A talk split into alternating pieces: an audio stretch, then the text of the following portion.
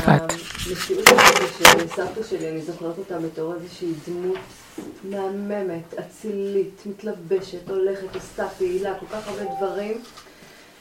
ולאט לאט הדעיכה, ואז בסוף בן אדם נראה כמו איזה שק תפוחי אדמה רקוב. רעדה, אמרנו דברים שמחים. לא, אני... רגע, רגע, תכף נעשה מזה שמח. והנשמה יצאה, וגמרנו. אז אני אומרת ככה. מה השאלה? השאלה היא, אז הביאו העולם הזה ברור. קודם כל שזה יהיה לעילוי נשמתה, פנינה בת יהודה. אמן, אמן. תהי נשמתה צורה בצרור החיים, אמן. אז מה עכשיו השאלה? השאלה, הרי אנחנו פה בעצם, מה, שבעצם העיקר פה זה, אני שואלת על התכלית, זה מה שמלווה את האדם זה התורה, מצוות, מעשים טובים. מצד שני, גם יש את הדברים של, ה, של, של מה שהרבנית קוראת תנאים, אנחנו צריכים שיהיה לנו נוח, לא מדברת על אה, מותרות ורבנית, שיהיה נוח, שיהיה תנאים. ואז בשביל התנאים האלה, כאילו לא נשאר, זה מרגישה ככה, שלא נשאר זמן וכוח בשביל התכלית, ממש, כאילו להתעמק בה, להיות בה. כן, אז לעשות סדר קצת ב... כן, בסדר, הבנתי את השאלה, דווקא זו שאלה טובה, היא יכולה להיות התחלה מאוד טובה לכל ה... יכולה רק להגיד שיש לי כאן שיעור בצפת ואני אתקשר אליה אחר כך. כל התכלית הזאת שאנחנו מדברים בשיעורים האלה, זה, תראו, זה עבודת נפש, זה לא עבודת שכל של גוף. הכוונה, השכל הטבעי. אנחנו רוצים להגיע למקום בעבודה שלנו, שבעצם להזכיר לעצמנו באמת מה אנחנו עושים פה. שכחנו. אנחנו בסוף האלף השישי, תורה קיבלנו לפני שלושת- שלושת אלפים, כמעט חמש מאות שנה. עם כל זה שאנחנו, ברוך השם, העולם יש בו תורה ויש ישיבות ויש, אבל יש משהו תרדמת. בגלות אנחנו לא עובדים עם יסוד האמת ועם יסוד הלב. הלב בגלות חשוך, מת. אנחנו עובדים עם שכל וכלי המעשה. שכל שאנחנו קוראים לו שכל של טבע.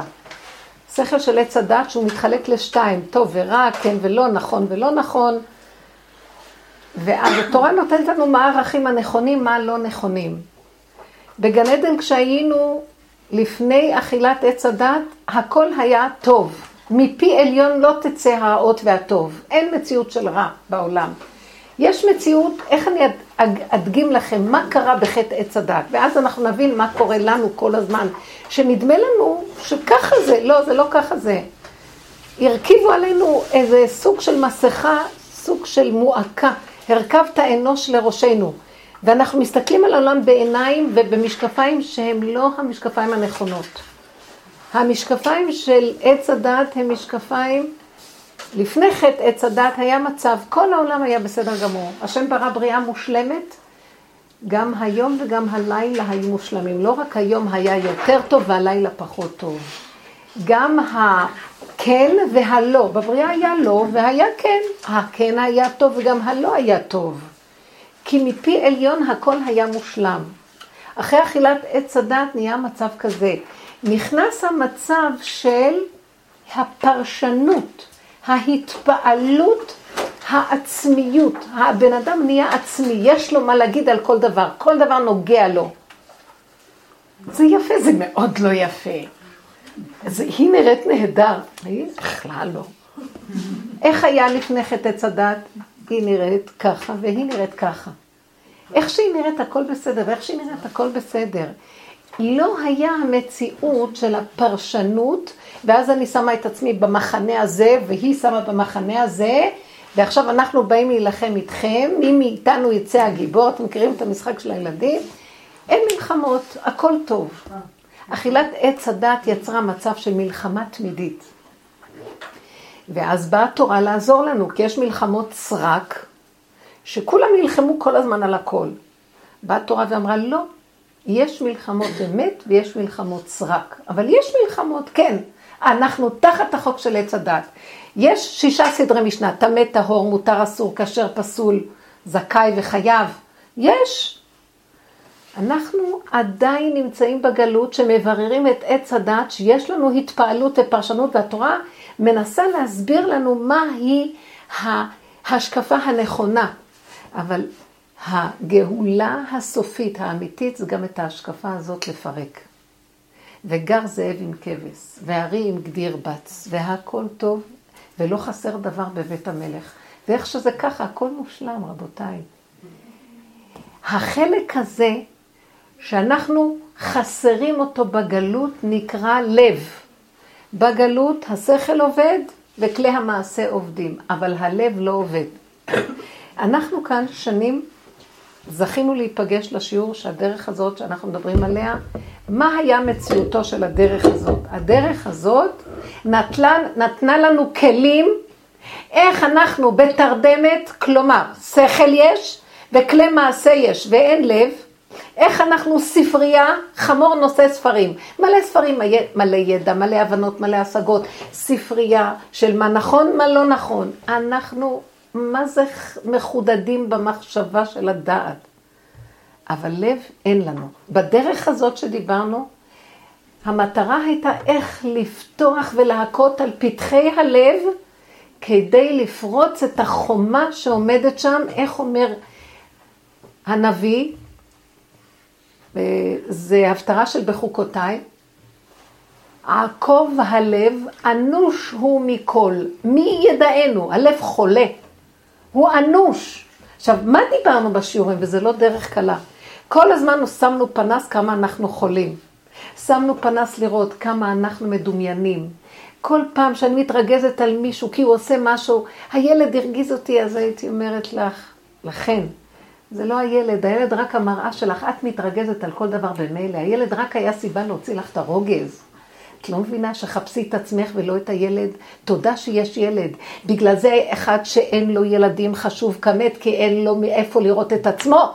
אחד שלא מתחתן, אין לו איך לראות את עצמו. מי צריך את החתונות האלה? אגיד לכם את האמת, מי צריך את הילדים האלה? אבל צריך אותם כדי שאנחנו נגיע לתכלית לתקן את הקלקולים. מה זה לתקן? לראות איך אנחנו נראים. מה זאת לראות איך אנחנו חולים? אם האדם לא יראה כמה הוא חולה, הוא לא יכול להיות בריא. כי אם אדם הולך לרופא ואומר אני בריא, אז אין לו מה לעשות אצל הרופא. הוא צריך לראות את נהגאיו, זה יום כיפור אחד גדול עבודה שעשינו. על חטא שחטאנו ועל חטא שחטאנו, כל הזמן רק לראות את כל הנגעים ולהודות. בחינה של התוודות, והתוודו את חטאותם לפני השם, מודה ועוזב, מופיעים הרחמים. מה זה הרחמים? הרחמים זה פה גילוי האהבה. בארמית רחימו, דחילו ורחימו. רחימו זה אהבה. מתגלה אהבה שאינה תלויה בדבר. בן אדם, אני אוהב אותך איך שאתה, אל תדבר, אל תגיד כלום. זה לא יכול להיות שאדם כערכנו, יהיה לו אהבה שאינה תלויה בדבר. כל הנישואים, כל הילדים, כל המשפחתיות, כל החברות בעולמות, מטעם הטבע, זה אהבה שתלויה בדבר. האמא צריכה שהילד יהיה הילד שלה, כדי שהאימהות שלה תצא לפועל אחרת, מה היא תעשה עם החיים שלה? אז הילד נותן לאימהות שלה חיות. ולהוכחה, אם הילד סותר את אימהותה, יכולה לתלוש לו את האוזן. אז הוא אומר, האמא, רק אתמול אמרת שאת אוהבת אותי, איך את שונאת אותי ככה היום? כי הכאבת לאימהות שלי, אתה תחטוף אותה, כי את האימהות שלי אני אוהבת, לא אותך, הבנת? אותו דבר איש עם אשתו, כל הנישואים האלה, הכל זה אינטרסים, רבותיי. בואו נכיר את האמת ונודה בה. אין לנו ברירה, כי רק דרך הקלקול, אם אנחנו עובדים נכון, נוכל להכיר את האמת, אבל בואו נודה בקלקול. כיתרון האור הבא מן החושך, אם אין חושך אין אור. איפה תחפשו אור? יש עץ הדעת, זה השכל הטבעי, הוא כל הזמן עושה הדמיות. בואו נתאחד, כולנו נגיד תהילים, משתיים עד ארבע, כל העולם מאוחד. זה לא נקרא אחדות, זה אחדות שתלויה בדבר. אתם יודעים מה זה אחדות? אני אומרת לכם, ואני אתן לכם את החוויות מהדרך. לאחרונה ממש מתחיל לרדת אור של אהבה שאינה תלויה בדבר. נכון. כי אתם, נכון? בצפת. זהו. בצפת? זה התחיל מירושלים וזה גם הגיע לפה.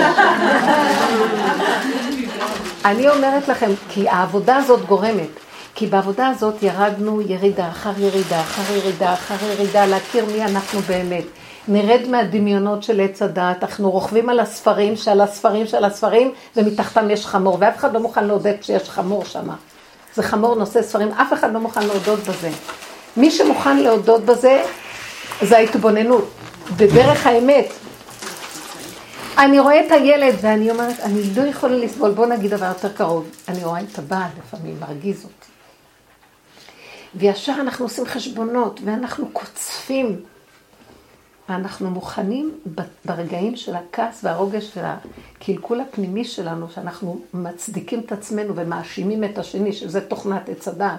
אנחנו, ויקצוף באלוקיו. באותו רגע אין אלוקים לנגד עיניו. אנחנו יכולים להגיע למצבים שמראים לנו מי אנחנו באמת. יכול לצאת לנו רוגז מזעזע. אבל אנחנו נכסים ומראים שאנחנו בסדר, זה הוא השם, אם לא היה לי בעל אחר זה היה ככה. אני ראיתי אישה שכבר התגרשה שש פעמים, כמו שחקנית קולנוע. והיא עוד אומרת לי, אולי יש לך, היא כבר בת 64, היא אמרה לי, אולי יש לך שידוך בשבילי. אז הצעתי לה איזה משהו, אמרה לי, תגידי, אם זה אני אחיה כל החיים. היא כל כך מדומיינת, שעוד זה רק מתחיל. לא, כי, למה? כי היא מפספסת לראות את הנקודה. כי זה את עם עצמך. תלכי למדבר, את תישארי אותו בן אדם. אין לך לאן לברוח ואין לך ממה לברוח. תכירי את עצמך. וכשאת מכירה וצעד אחר צעד ואת מודה, אין כאבים יותר גדולים מזה, כי הגאווה לא נותנת לנו להכיר. זה שובר את התדמית, את האגו, מה אני ככה נראה? מה אני אימא כזאת גרועה? אני אימא שלא אכפת לי מאף אחד. כן, תודו באמת. אני ככה אישה שרוצה רק לאינטרס של עצמה. היא לא באמת עושה לכבוד מישהו אחר, היא עושה לכבוד עצמה כדי לקבל ממנו איזה משהו, אפילו אם זה רק הכרה בעלמא. כל כך אנחנו נמכרנו לשפחות, שרק ייתנו לנו איזה חיוך, אנחנו נעשה הכל. אז נכיר שאנחנו שפחות, שאנחנו נתקלענו בקללה של עבדות. נכיר את כל זה ונצעק להשם, ונגיד לו, ריבונו של עולם. כשמגיעים עד הסוף בצעקה, נשארים במשבצת היחידה, מפחדים כבר לצאת לעולם. למה? כי כבר לאן נצאוי חרפתי ובושתי, תכסני בושתי וכלימתי. הבן אדם מתוודה לפני השם ואומר, אנא מפניך אברח, לאן אני אלך? אין לי פנים כבר להראות את מציאותי, כי הוא יודע מי הוא באמת. ואז השם אומר לו, כשאתה מודה על הנקודה שלך ואתה יודע מי אתה באמת, עכשיו אני ארד עליך. כל זה רציתי לשמוע. תשב אנוש עד דכדוכה של נפש, ותאמר שובו בני אדם, אני אשיב אתכם אליי. אבל תעשו חשבון, תתבוננו בעצמכם. אל תאשימו אחד את השני, אין לכם על מי להתאונן. מה יתאונן גבר חי? די לו שהוא חי. מה, מה, מה אתם כאן עושים עכשיו? מה שאת אומרת על הסבתא, ואני אחבר את העניין הזה, למה באנו כאן לעולם? באנו לעולם בשביל העבודה הזאת. לעולם יאמר האדם בשבילי נברא עולם. להכיר את עצמו ולהכיר עד כמה הוא לא יודע מי הוא. ועד כמה הוא מדומיין מי הוא. וזה מה שמפריע לו עם הקשר האמיתי האלוקי. וכל חייו הוא בא רק כדי להכיר את זה. אם רגע אחד הוא מכיר ורגע אחד הוא יודע את שקריו, מיד מאחורי זה מסתתר אלוקיו. האמת מסתתרת מאחורי השקר, כי אין אמת ושקר. יש שקר ומאחורי האמת, זה דבר אחד, אין חושך ואור. יש, מתוך החושך יוצא אור, מתוך האור בא החושך, דבר אחד, יש השם אחד ושמו אחד, ואין שתיים. אני השם לא שניתי, אין דואליות, זה רק דמיון עץ הדת. ואנחנו צריכים להכיר את זה, וזה מאוד קשה לבן אדם. והוא יגיד תמיד שהוא מכיר, רוצה לחפש את האמת באמת, הוא חייב להיות בן אדם שמודה על האמת. אנחנו מלאים שקרים, תרבות של שקר. תרבות של כיסויים, תרבות של יפייפות. רק אומרים לנו איזה מילה, אה, אנחנו נשברים על המקום, מנסים לחפש אה, משהו להצדיק את אה, קיומנו. רבותיי, הקיום שלנו לא קיום אם לא נודה באמת. מה האמת? שאחרי שאכלנו מעץ הדעת וחטא העגל הוא סעיף חוזר של עץ הדעת וכל המציאות של החיים שלנו. דוד המלך הודה כי הוא עשה את העבודה הזאת עד הסוף, הסתרת פניך הייתי נבהל, אל תסתר פניך ממני. השם אומר לו, אני מסתיר את פניי ממך, השקר שלך מסתיר אותי ממך, אני תמיד איתך. אני תמיד איתך. אתה נושם, זה אני נושם ממך. אתה מרים את היד, זה אני מרים את היד ממך. אתה מדבר, מי מדבר אתה עכשיו? אתה מדבר, חוץ מזה אני בשמיים? זה השכל שלך אומר לך את זה, זה שקר. אני איתך.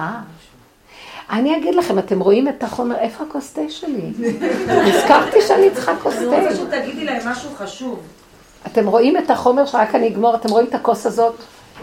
מה זה עץ הדת? בואו נסביר. השם ברא בריאה. הבהלה בתוך הגילוי, הבהלה בתוך הגילוי, שדיברתי את השנים דיברת על זה, ההמומים האלה, גיליתי שאני כזאת, תדעי לך, אדם מרוב גאווה, ושלא ימנו אותו, פשוט משהו בבטן מתעורר, זכירה, את מעוררת זכירה, מהבשר. של הנפש. אומר את זה הרמח"ל. סותם את הפה, זה מה שקורה לעולם. זה מה שקורה לאנשים. איך עכשיו אני אבוא לאלוקים הגדול, את יודעת, צריך הם צריכים, הם היסטוריה. צריכים הקדמות, את כבר נמצאת על ה... לא, אני רוצה שתגידי. להם, תסביר, אני לא, סתם... יגיד לך וגם לי, לא להם, אנחנו מדברים לעצמנו, תקשיבו. כל העבודה הזאת להכיר בשקרים שלנו, זה חייב להיות המציאות שלפני בוא המשיח. אליהו הנביא יבוא לחזיר, לעזור לנו לחזור בתשובה, ללמד אותנו איך עושים תשובה. מה זה תשובה? לשוב, לשוב לשורשים. מה אנחנו רואים? אנחנו, השורשים שלנו רקובים, גניבה, הכל גזול. כל המציאות שלנו זה אגו אחד גדול. גם כשאנחנו עובדים את השם זה אגו אחד גדול. רב אושר היה אומר, אתם עובדים את השד. שיוויתי השד לנגדי תמיד. כי לאדם יש תדמית, לאדם יש תדמית עצמית והוא מחפש את האלוקות. הוא יכול לחפש את האלוקות עד מחר, הוא לא ימצא אותה, כי אתם יודעים איפה היא? לא בשמיים היא, לא מעבר לים ולא בארץ רחוקה, בפיך ובלבבך לעשותו.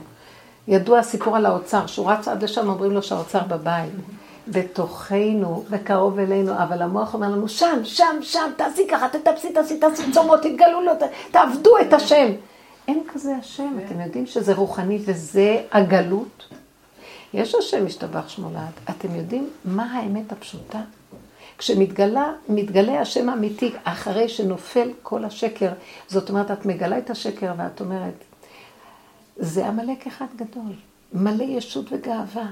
הוא גם מחכה למשיח, אתם יודעים שעמלק מחכה למשיח גם כן? אבל ברגע שהוא רק יראה משיח, הוא ישכנע אותנו שזה לא הוא, זה הוא משיח.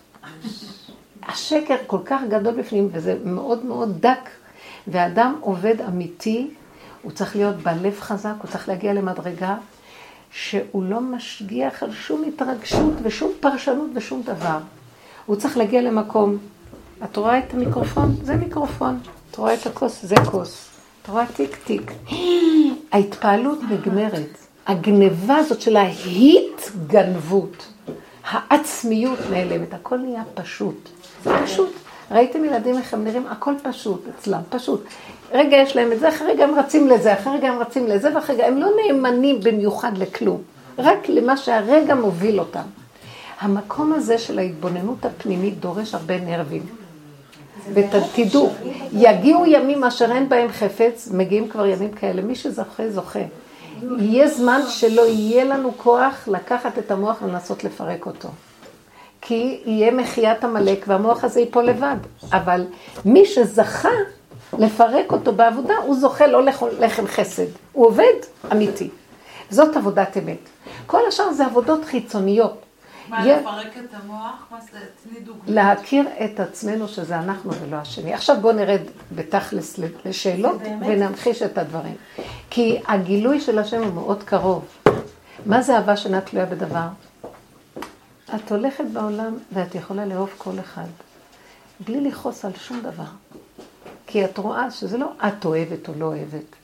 את רואה זה הכל, השתבח שמו לעד, יצירי כפיו של השם. מביצים ועד קרני רמים. לא חשוב מי. ברור שאם זה אדם צדיק, השם ייתן אהבה גדולה אליו. אבל יש אהבה שאוהבים. אין ביקורת על שום דבר. אין וי, זה חיובי, זה שלילי. אין, הכל שייך לבורא עולם. ואני, אין לי בעלות פה על כלום. אני כלי, מכחול של השם. אני כוס שלו, אני כיסא שהוא יישב עליו. אני צינור. הלוואי ונזכה לזה, כי שמה תבוא הגאולה. מה את רוצה לשאול?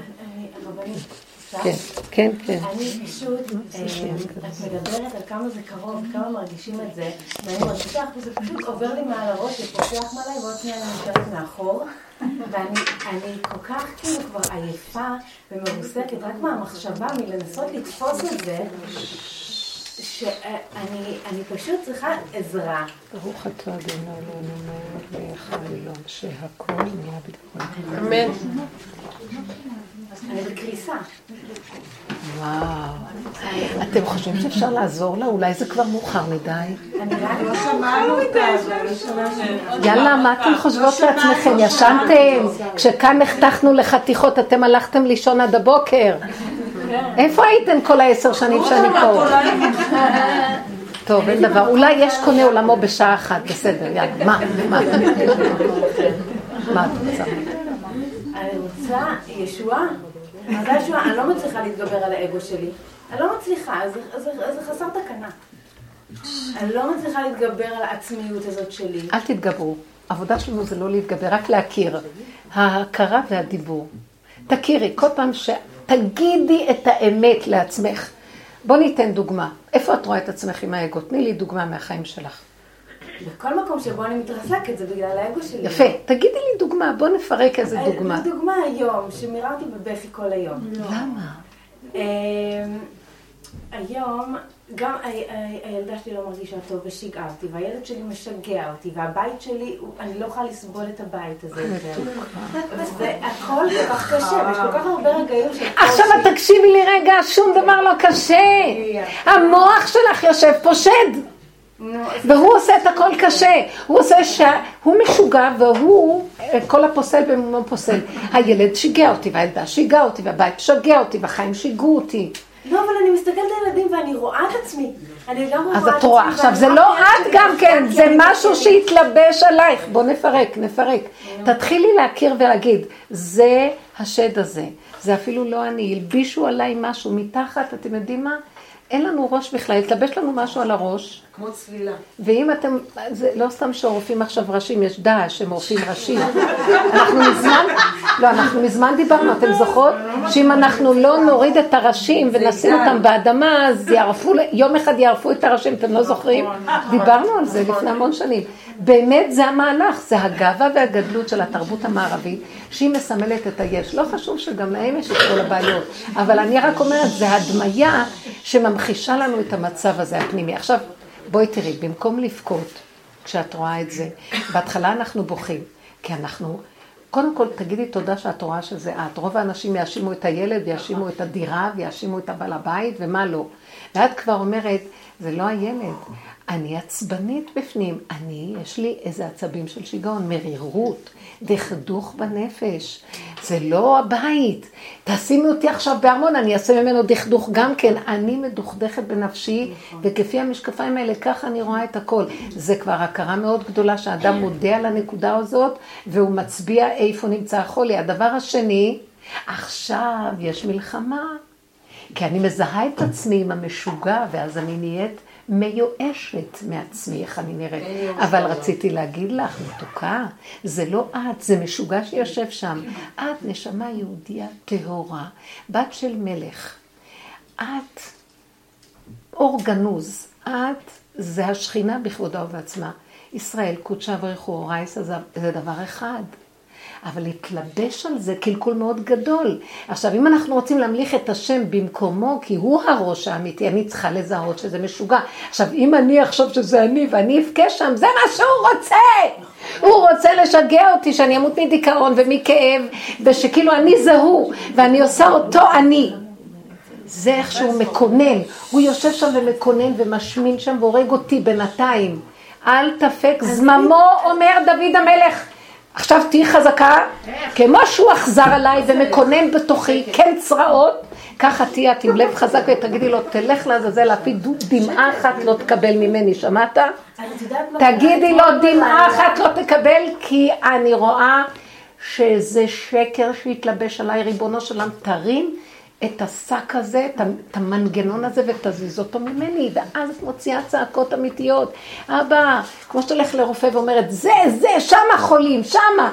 את צריכה להגיד לו איפה בדיוק. זהו, אני מזהה את המוח שלי, אני מזהה, הוא, אין לי לב בכלל. המוח הזה התלבש כאילו יש לו לב, כאילו יש לו, כאילו הכל, הוא בעל הבית של העולם. והשקר הזה גורם את הכאבים. זה בדיוק השאלה שלך. את באת לעולם ושכחת שלא באנו בכלל בשביל לשבת כאן ולהיות איזה מציאות שחיים בעולם. באנו להכיר את האמת, לחיות את הסכנה. התורה הקדושה נותנת לנו גדרים ועשו משמרת למשמרתי. משמרת אחר משמרת, גדר אחר גדר, כי העולם הזה מסוכן ומלא נחשים ועקרבים. ואנחנו כל הזמן צריכים להתהלך בין הטיפות ולדעת, באים לכאן, זה העולם הזה דומה לי פרוזדור, עדכן עצמך בפרוזדור. עכשיו שסבתא עליה שלום הלכה, היא רק עברה פה בפרוזדור. מה עשינו מהפרוזדור? טרקלין והכנסנו ספות וכורסאות, ואם מישהו מזיז אותם כי רצים, כי זה פרוזדור, אנחנו אומרים לו, מה אתה מפריע לי? זה טרקלין פה. לא. אז שכחת? ואז יש לך שיוורון שהסבתא הלכה, והסבתא אומרת לך, את משוגעת? עוברי בעמק הבכה. אנחנו צריכים לעבור מפה עכשיו. העובדה היא שאם נעבור מפה ונתפוס מה התכלית ונעשה פה את התיקון היסודי הכללי, פה תהיה הגאולה. עולם הבא זה פה, האצילות זה פה. אבל זה הגילוי של הדור האחרון, כי בכל הדורות עברו וברחו. הדור האחרון יגיד, לא יוצאים מפה עד שלא תתגלה מלכותך, ואחר כך כולנו נלך לאלף השביעי. אבל לפני כן פה יהיה גאולה, פה יהיה ערב שבס, יהיה כאן סעודת שור הבר והלוויתן פה. אז לכן, תקשיבי, מה עכשיו הצעתי לך? שלב ראשוני להכיר את השלילה ששוכנת בתוכך ולא לזהות את עצמך איתה. זה נקרא מחיית עמלק. כי העמלק זה, הוא מתעלק. מה זה עלק? עמלק, יש לו את האותיות עלק. הוא מתעלק על הבן אדם והוא אומר לו, זה שלי, זה אני, זה חיובי. שלילי, הפרשנות, ההתרגשות. דעו לכם, אם אתן רוצות עבודת אמת, שיהיה לכם לב חזק ואכזרי. אי אפשר להיות בעבודה הסופית, כמו שהוא אכזר ורשע עלינו, אתן צריכות להיות אליו אותו דבר. בדבר אשר זדו עליהם. אל תתרגשי. ההתרגשות גונבת אותם. מי שמתרגשת הלכה לאיבוד. אנשים מתרגשים, מתגרשים. כן. אה, מתרגשים, רגע. ומתרגשים. ודאי, ודאי, שטויות. גרשים ממנו במוח. תעשי לו גט במוח. למה לעשות באמת? זה לא הולך. זה לא הולך? זה לא הולך. תגידי למה לא. לא הולך, ככל שאנחנו יותר נכנסות לזה, תגידי לנו דוגמה. תגידי דוגמה. כן, זה לא יודעת, זה ביחד. למה? היה מישהי שאמרה לי, שבעלה, אני סיפרת לכם, בעלה הוא לא היה כל כך בסדר, הוא פשוט החליט להתעלל בה. לא יודעת. הוא לא היה בסדר, אבל יש דרגות שונות. עכשיו, כל פעם שהייתה הולכת לישון אחר יום ארוך של עמל והגיעה, והיה לה גן בבית, והוא כביכול יהיה מפרנס את הראשי, היה מדליק את המוזיקה בפול ווליום בחדר שינה. נו, תגידו, זה, זה נורמלי? אז היא הייתה אומרת לו, אני רוצה לישון, תרחם עליי, תסגור את המוזיקה. לא מקשיב, לא כלום. היא הייתה הולכת לרב אושר ואומרת לו, אני לא יכולה ככה לחיות, זה שיגעון ממש, ממש התעללות, מין נקמנות. לא יודעת על מה ולמה, אבל הייתה שם נקמנות. רב אושר שמע את זה ואמר לה, תקשיבי, אצלנו בעבודה לא עושים פעולות חיצוניות, פתרונות. אצלנו עובדים בנפש, והישועה תבוא מבחוץ מאליו, כי השם ייתן ישועה, להשם הישועה. עכשיו איך? הוא אמר לה, את צריכה להגיע בעבודתך הפנימית, שקיר והוא יהיה אותו דבר. שאת לא תשמעי את המוזיקה, תשמעי טוב ולא תשמעי מוזיקה. איך תעשי את זה? היא אומרת שהוא נתן לה גם כוח בתוך הנפש, וזו עבודה פנימית. להיכנס פנימה ולהגיד, אבא, זה אתה אמרת לו להדליק, אתה מחפש אותי אליך. איך אני אגיע אליך? כי אם אני בחוץ והכל מסתדר, מי צריך אותך בכלל? אותי עזבו מקור מים חיים והלכו לחצוב להם בורות נשברים, חיוך מהבעל, חיים טובים של העולם הזה, אבל החיים הטובים האלה כל כך מהר הם מתגלים ברקנותם. אז היא נכנסה פנימה והיא צעקה לשם, תן לי לא להקשיב, תן לי לא להגיד לו מילה, תן לי להיות חזקה ולא לשמוע כלום, תן לי להבין שזה לא הוא בכלל, ואני לא רוצה בכלל שום תקשורת בעניין הזה של כאילו להתחנן שיוריד, וזהו, אני מפרנס לו את הרשע, ופעמיים הוא יהיה יותר גרוע. לא רוצה כלום. היא אומרת, וככה הייתה נרדמת, ולא שומעת כלום, ואז הפסיק, כל הסיפור הזה הפסיק. הפסיק. פעם היא סיפרה לי סיפור כזה, אבל אתם צריכים להבין שזה לא רגיל. אל, אל תחשבו, זה ניסיונות, אני לכם קיצוניות. כנראה שהיה לו איזה סעיף נפשי. בכל אופן, היא נכנסה למטבח, ושתתה כוס תה במטבח. עוד אתם יודעים את הבתים של בני ברק, שהדלתות, אה, מדלת הזזה, הכל קטן קטן. אומרת שהיא נכנסה למטבח, ישבה שתתה כוס תה, מעליה היה סינור של גומי. סינור שחוגרים לנקות. הוא נכנס למטבח, לקח מצית, הדליק את הסינור שמעליה. יואו, ממש סעיף. נכון? טוב. זה היה לפני 30 שנה, שאז לא גילו סעיפים לילדים. בקיצור, היא אומרת, אחרי כל ההתאמנות שהיה לה, היא ככה את התלמידה בדרך. היא אמרה לי, ישבתי שם מתחת לכיסא ואמרתי, אבא, זה לא הוא, זה אתה. אתה רוצה שאני אשרף, אני אשרף. בוא תראה לי שאתה חי וקיים. אין כאן אף אחד. היא ישבה מתחת לסינור, והוא הלך וסגר את המטבח. ישבה מתחת לסינור. אחרי דקה, הוא חוזר, דקה, פחות מדקה. חוזר ומכבה את האש. אבל היא אמרה, אני בליבי אמרתי, אתה שלחת ואתה תכבה. אין, הוא לא קיים בכלל. עכשיו אתם מבינים איזה עבודה זאת? לא. מה זה לגלות את השם שבקרבנו? אני רוצה לחזור לדוגמה שרציתי לתת. אתם רואים את המיקרופון הזה. זה חומר, צורה. חומר, ועשו לו צורה. הקדוש ברוך הוא רצה לברוא עולמות. איך הוא ברא את העולמות? הוא היה לא... אי אפשר להבין מה הוא היה. הספרים לא יכולים להכיל את זה. יש ספר הפונה קדים של אחד מהתלמידים של האריזה, והוא מנסה לתאר, אבל גם כן לא כל כך ברור, אבל פשטות. הקדוש ברוך הוא שלא יודעים מהו, אין הדעת סובלת ויכולה להשיג אותו בכלל. אבל הוא, הוא המוחלט המושלם מתוך מציאותו, שאין לנו הכרה בה, החליט לברוא עולם. איך? הוציא נקודה מנק... ממציאותו. וכתוב, הוא חזר עליה, עשה מחול עם הנקודות שלו, ואז נוצרו האותיות. אם, בוא נגיד, הוא מוציא כאן נקודה, אחר כך הנקודה יוצאת לפה, היא חוזרת לפה, תקחי קווים, מנקודה מתחיל להיות קו. האותיות. האותיות נהיו מגושמות, זאת אומרת, נהיה, מה נהיה? מנקודת האור הראשונית שנלקחה מהשם יתברך, מזה נוצר החומר. אז תגידו לי, רבותיי, ממה עשוי החומר? ממה? מאור. אור, ועוד נקודה של אור ועוד אור, וזה ידוע היום גם בפיזיקה. כשהן בתנודות מאוד חזקות, הן מתגבשות ונהיות חומר, מוחשי ממש.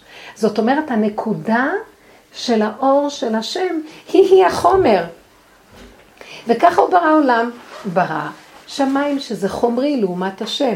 הוא ברא ארץ, חומרית, הוא ברא ים, וכן הלאה, וכל היצירה. עכשיו, מה קרה בעץ הדת? עד פה אנחנו מבינים שה, שהעולם זה קדוש, זה חומר שיש בו אור, והחומר והאור זה דבר אחד. רק על מנת שזה יתגשם וייווצר מצב של עולם גשמי, אורגני, אז צריך שיהיה חומר מגושם יותר, כי האור לא רואים אותו.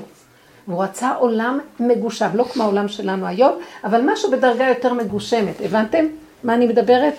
אתם מבינות? החומר, החומר היה אור. עכשיו, מה קרה עם עץ הדת, שאכלו בעץ הדת, שאומר להם אל תאכלו מהעץ הזה, נכנס למצב הזה של החומר אלמנט של כמו זכוכית מגדלת והדמיה, דמיונות. דמיון, התרחב והתרחב והתרחב והתרחב והתרחב, דעת של רחבות, הרגשים דמיוניים, התפעלות, פרשנות, הבנות, השגות, והרבה עשייה. הכל התרחב. עד ש, בוא נגיד היצורים שנמצאים בתודעה של ההתרחבות, לא חושבים שיש בתוכם אור אלוקי, הם חושבים שהוא נמצא, אם כבר בכלל יש השם, הלוא בזמן דור אנוש לא ידעו איפה השם, התחילו לטעות, עשו טעויות, איפה השם, התחילו לעשות עבודות זרות. כי הם חשבו שזה זה, זה השם, זה הירח, זה זה, הם לא מבינים שבתוכנו נמצא אור האלוקי, ולא בשמיים היא ולא מעבר לים ולא בארץ רחוקה. עד כן אתן מבינות מה הסיפור? אתן מבינות. זאת אומרת, מה רציתי לומר? בתוכנו שוכב האור האלוקי, בתוך הכוס יש את האור האלוקי, בתוך כל דבר. אבא זה אתה. פעמיים קפה היום, אחד בפנים, כמעט עפתי, ואחד פה. מה זה קפה? אוהב אותך מאוד. מה, נרתעת? התלכלכת? מים חמים נשמע. ממש. וואו. לא נורא, לא נורא, זהו, מה אני אעשה? לעשות אותי עם קפאין היום. מה רציתי לומר? רציתי לומר שבעצם האור האלוקי נמצא, אם אנחנו זזים, אז הוא זז בתוכנו. איזה, איך הדעת של עץ הדעת שמה לנו אותו בשמיים ומעבר לים ובארץ רחוקה? וזה הגלות. ואנחנו כל הזמן מחפשים אותו. רבותיי, תפסיקו לחפש. אם עכשיו התנועה שלך היא כזאת, ככה עכשיו השם מחפש אותך, תחזרי אליו. והתשובה איך להשיג אותו, להתחיל לחזור מה, מהרחבות של עץ הדת, צמצום אחר צמצום, פנימה לתוך המציאות העצמית. ולא לפחד להגיד את האמת, אנחנו בשקר. ולאט לאט מאחורי זה פתאום יהיה לך חיבור לנקודה של האור. ואלה שמצמידות בדרך מרגישות את החיבור הקטן הזה, המתוק, ממש חיבור עם שכינה. ואת נותנת לו נקודה, הוא מתגלה אלייך, ועוד פעם הרחבות של עץ הדת זה עבודה, לפרק אותה ולרוקן. אז החלק שרציתי לומר לך, אל תתייאשי ואל תישברי, תזהה, תזהי ותגידי, תגדירי, ותתפללי ותבקשי, זהו. ותגידי, אבא, אני יודעת שמפעם לפעם שאני אגיד לך, השטח מתחיל להתנקם. אל תחפשי פתרונות. כן צריך להגיד לילד משהו, וכן צריך לנקות פה ושם קצת את הבית, אבל לא לעשות מזה עניין, כי זה לא העניין. הבנתם שאנחנו עשינו מהעולם מדי עניין? זה מה שרציתי להגיד לך. עשית מדי מהעולם עניין, וזה רק תהליך פה. פה זה רק הדמיה כדי לקחת ממנה נקודה, לשוב להשם ולצאת מפה. אתם יודעים, אנחנו רוצים לחזור למהלך, אנחנו נשארים פה, לא מתים פה. עוברים פאזה של גוף יותר נקי, הגוף הופך להיות נפש. אתם מבינים מה אני מדברת? לא צריכים לאכול כל כך הרבה, לא צריכים הרבה, כל התודעות של הטבע, לא צריכים לדעת הרבה כדי לדבר דברי תורה, לא צריכים ללמוד כל כך הרבה, לא צריך להכין כל כך הרבה כדי שיהיה שבס מוכן לאכול. בעבודה הזאת הכל נהיה כל כך צמצום אחר צמצום, אני בשעתיים יכולה לעשות מה שפעם עשיתי שלושה ימים להכין לשבת. ואם אני אשאר עוד רבע שעה, יש לי צער מזה. כל, אני כבר לא אומרת זה לכבוד שבת קודש, ואז אני מוכנה להשתגע לכבוד השבת. לא, לא, לא, אני השבת, למה ש, שהשבת תשתגע בשבילי? אני המלך, פה יושב מלך, אתם לא מבינים? זה לא שהשבת היא דבר קדוש, אבל אני עובדת מושגים כאשר אני, אור אלוקים מתהלך פה, מי יותר גבוה, המושג שנקרא שבת, או הבן אדם? הבן אדם זה, מחללים עליו שבת. אתם לא מבינים איפה הלכנו לאיבוד? הכל דמיונות. אנחנו צריכים לחזור למצב הפשוט, כאן ועכשיו, ולדבר עם השם. ושאת תהיה בצער, איך יכול להיות שהבת של השם תהיה בצער? הוא, הוא משכנע אותי שאני צריכה להיות בצער כי הלך עליי, כי אני חבל על הזמן. שקרן רמאי, גונב דעת, לך לעזאזל. אני לא אמות כחיה, אומר דוד המלך. הוא לא נתן, וזו עבודה מאוד קשה, בייחוד שאנחנו נשים ומתרגשות מכל דבר. ההתרגשות וההתפעלות מכל דבר היא יסוד העמלק. עכשיו הייתה מחיית עמלק מאוד גדולה עם כל הסופות זעם של החול וכל מה שעברת. אני לא יודעת אם פה היה כזה דבר. אמר אחד המקובלים הגדולים שזה היה מחיית עמלק, מלחמה באמת? עכשיו לקראת פורים, ברור שיהיה. כל העבודה הזאת היא מביאה למקום הזה. אז תראי, עוברים הרבה דברים. שבע יפול צדיק וקם, קמים נופלים, עד שכבר לא יהיה לך התרגשות ולא תדעי כשאת קמה או כשאת נופלת, זה אותו דבר בשבילך. מה קרה? הבנת? ואז, אתם לא מבינים שפורים זה השלב האחרון. איך יכול להיות שיהודים עוברים כל כך הרבה צער בחיים ובסוף יגידו לנו, עד דלא ידע בן ארור עמל לברוך מרדכי. חבר'ה, זה לא חשוב מי היה עמד ומי היה מרדכי, עד דלא ידע. מה? אמן הרור. המן ארור, איך אתה אומר לי עד דלא ידע ולא חשוב? כי בסוף נגיע למקום שהכל צחוקים. שבסופו של דבר אנחנו נראה איזה משחק של השם. זה, זה הרצון שלו בעולמות. בבקשה. וכי אני מתרגשת, כי אני מתרגשת מכל דבר, נשברת מכל דבר, נעלבת מכל דבר, קוצפת על כל דבר. בואו נעשה תשובה. אנחנו בתת רמה. היהדות, אני רוצה להגיד לכם, היהדות היא צריכה להיות נזר האומות. ואתם תהיו לי ממלכת כהנים וגוי קדוש. הנה, מה שאנחנו בפרשת אה, יתרו. מאיפה גוי קדוש? ממלכת כהנים. אנחנו שבורים לרסיסים, כל דבר הכי קטן שובר אותנו. אין לנו מה שאנחנו רוצים, אנחנו מאבדים את השפיות. איזה ממלכת כהנים? איפה זה? בואו בוא נעשה תשובה. יש לנו המון פחתים. בואי, תשאלו עוד שאלה. מה? רבנית? כן. איך העבודה הזאת, יש אנשים שיש להם נטייה באמת להיות נורא דוגרים עם החיים. שיש מה? יש להם נטייה להיות דוגרים החיים, להיות במידת האמת, אבל איך אתה לא נכנס למקום כזה, לא כשאתה נלחם ביצר, אתה כבר, כאילו בן אדם כבר, אתה רואה את הדברים הרעים בו, אתה כאילו פתאום, הכל נראה לך בדינים כאלה. אתה נכון. לא, אני אגיד לכם את האמת, זאת עבודה שיש בדין. למה? כן. אתם יודעים למה? כי עיקר האדם זה דין. כל עיקר התורה זה הדינים. כל עיקר התורה זה מצוות שקשורות בלא תעשה, לא במצוות תעשה. כי, כי, כי הגברים שייכים למצוות תעשה והנשים, והגברים שייכים ללא תעשה. משמע זה יותר חשוב, כי גם הנשים, מצוות תעשה לא שייכות לנשים.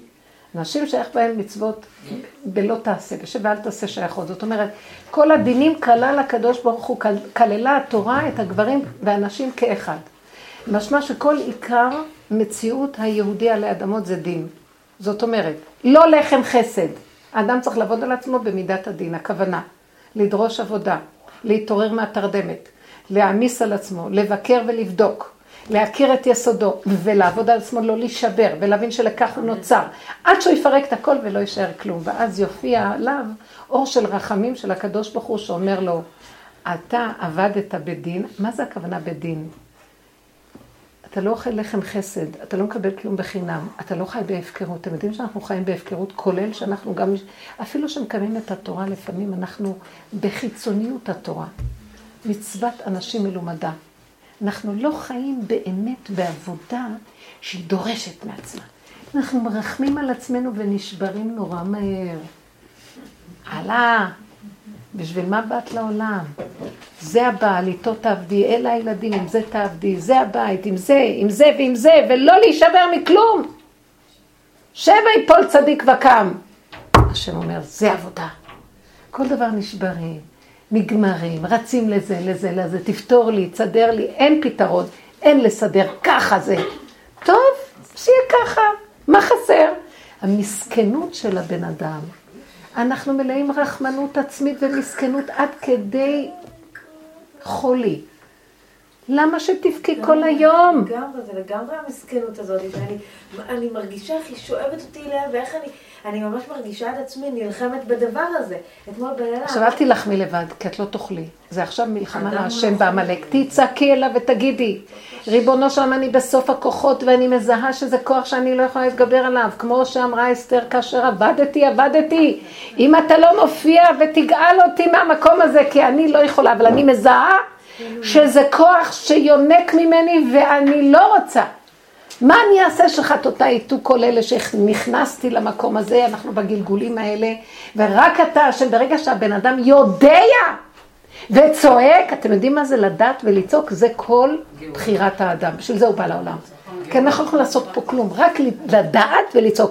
מה באה הדעת? תלמדו תארים, ת, תדעו דברים, תשננו גם ספרים. אתם יודעים מה? תסגרו את הספריות, כולל ספריות הקודש. יותר מדי ללמוד. אנחנו לא צריכות יותר מדי ללמוד. שהגברים, תלמידי חכמים ידעו. אנחנו צריכים בעבודת המידות להתבונן. קצת של לימוד מספיק יכול להביא לך המון המון אור של להבנה מה את צריכה לעשות. לא צריך יותר מדי ללמוד, כי מרוב לימוד אנחנו לא קשורים עם המידות. וידעת, ואין והשבות האלה לבביך, וכל העבודה הזאת זה השבה אל הלב.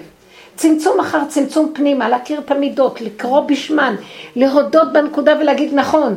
להודות באמת ולהגיד, נכון, זה המציאות שלי, זה לא השני, זה אני. אתם יודעים כמה זה קשה?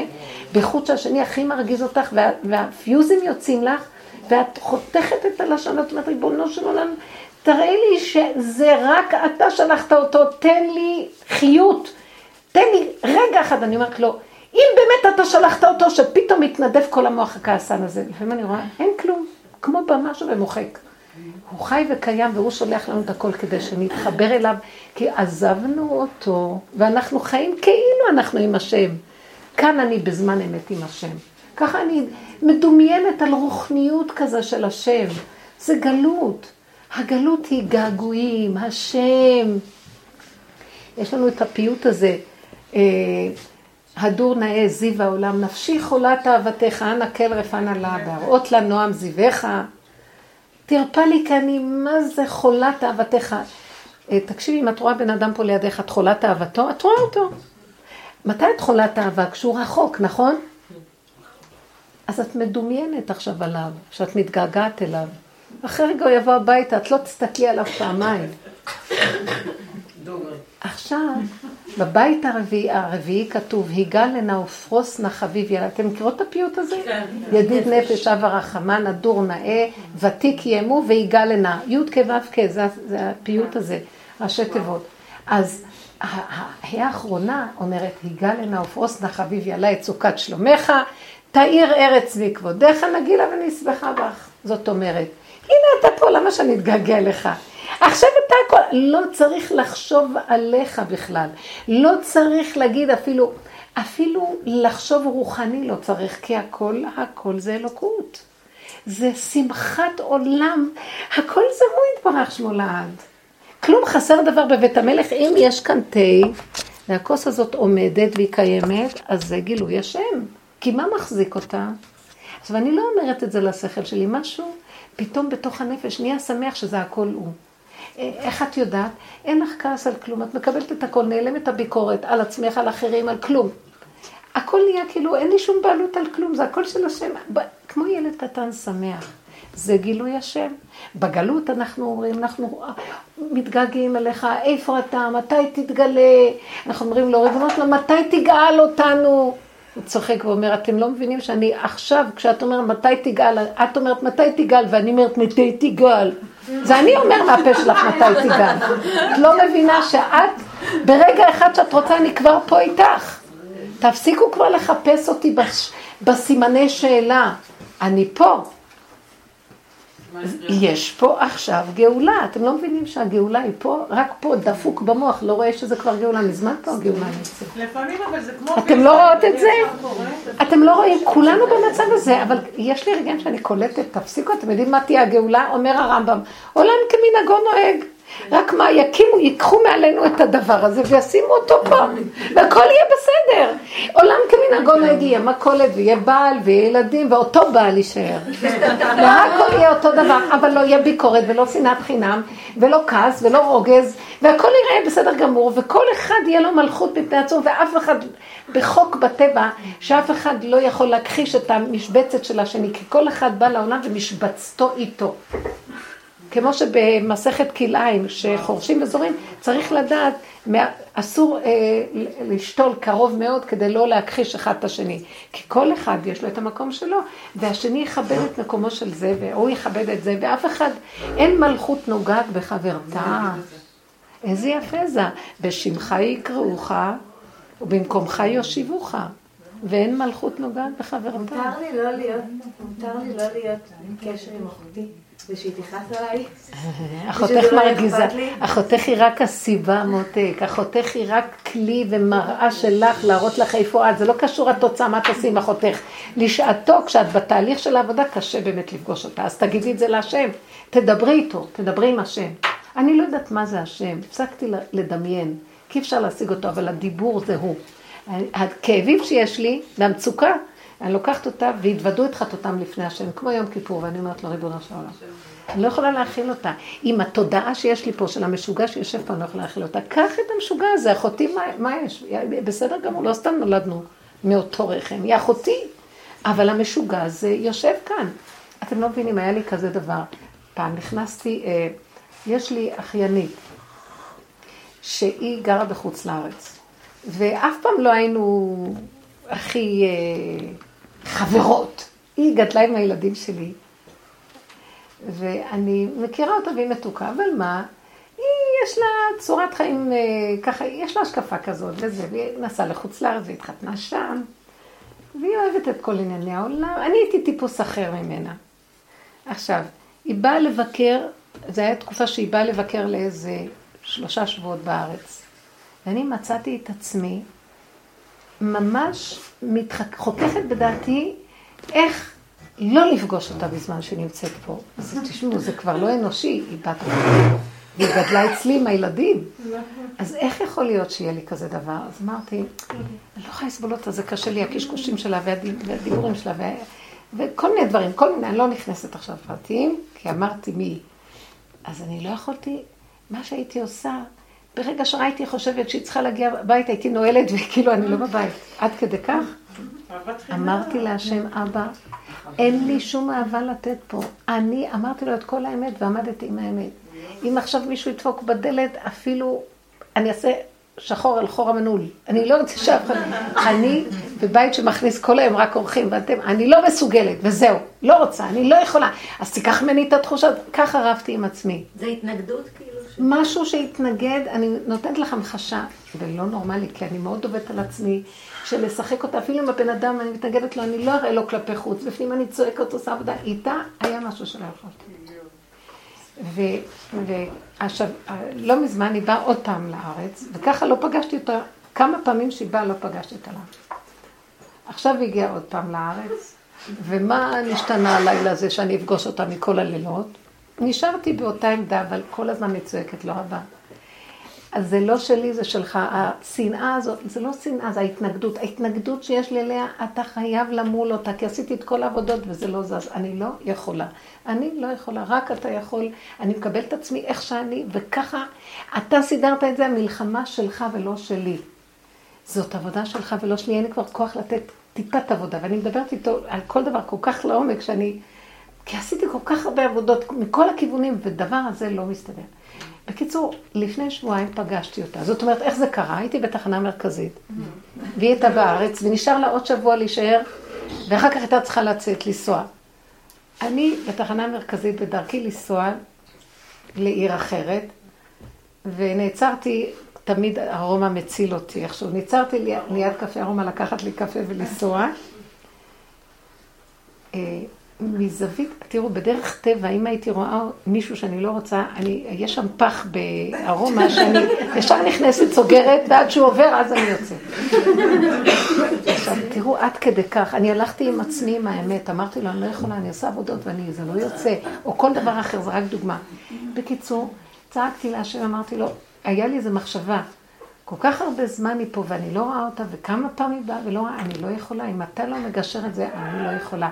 ולי, ועליי, איך ידיי לא שפכו את הדם הזה, אמרתי לו, זה עליך ולא עליי, כי אני לא יכולה. הלכתי עם זה עד הסוף שאני לא יכולה. זה גדול עליי. כל כך הרבה עמלק לא יכול להיות. אני פתאום, מה קרה? אני לוקחת את הקפה, אני מסתובבת הצידה, מזווית העין אני קולטת אותה יחד עם האימא, עם אחותי. ואני חשבתי לרגע אחד, אפילו לא היה לי מחשבה. הנחתי את הקפה, רצתי לחבק אותה. אני רוצה להגיד לכם, חיבוק כזה, שידעתי שזה השם מחבק אותה, ולא אני, בתוכי ירד כוח.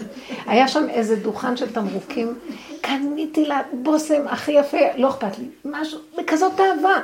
עכשיו, היה, היה צריך להיות לי עוד איזה חצי שעה אוטובוס, אמרתי, אני קונה לכם קפה, אני מזמינה לכם, נשב לקפה. אני, שאני אשב לדבר, לא חבל לי על כל הזמן. מצאתי את עצמי יושבת איתה, מחבקת אותה, מנשקת אותה, והיא עוד נדהמת בכלל.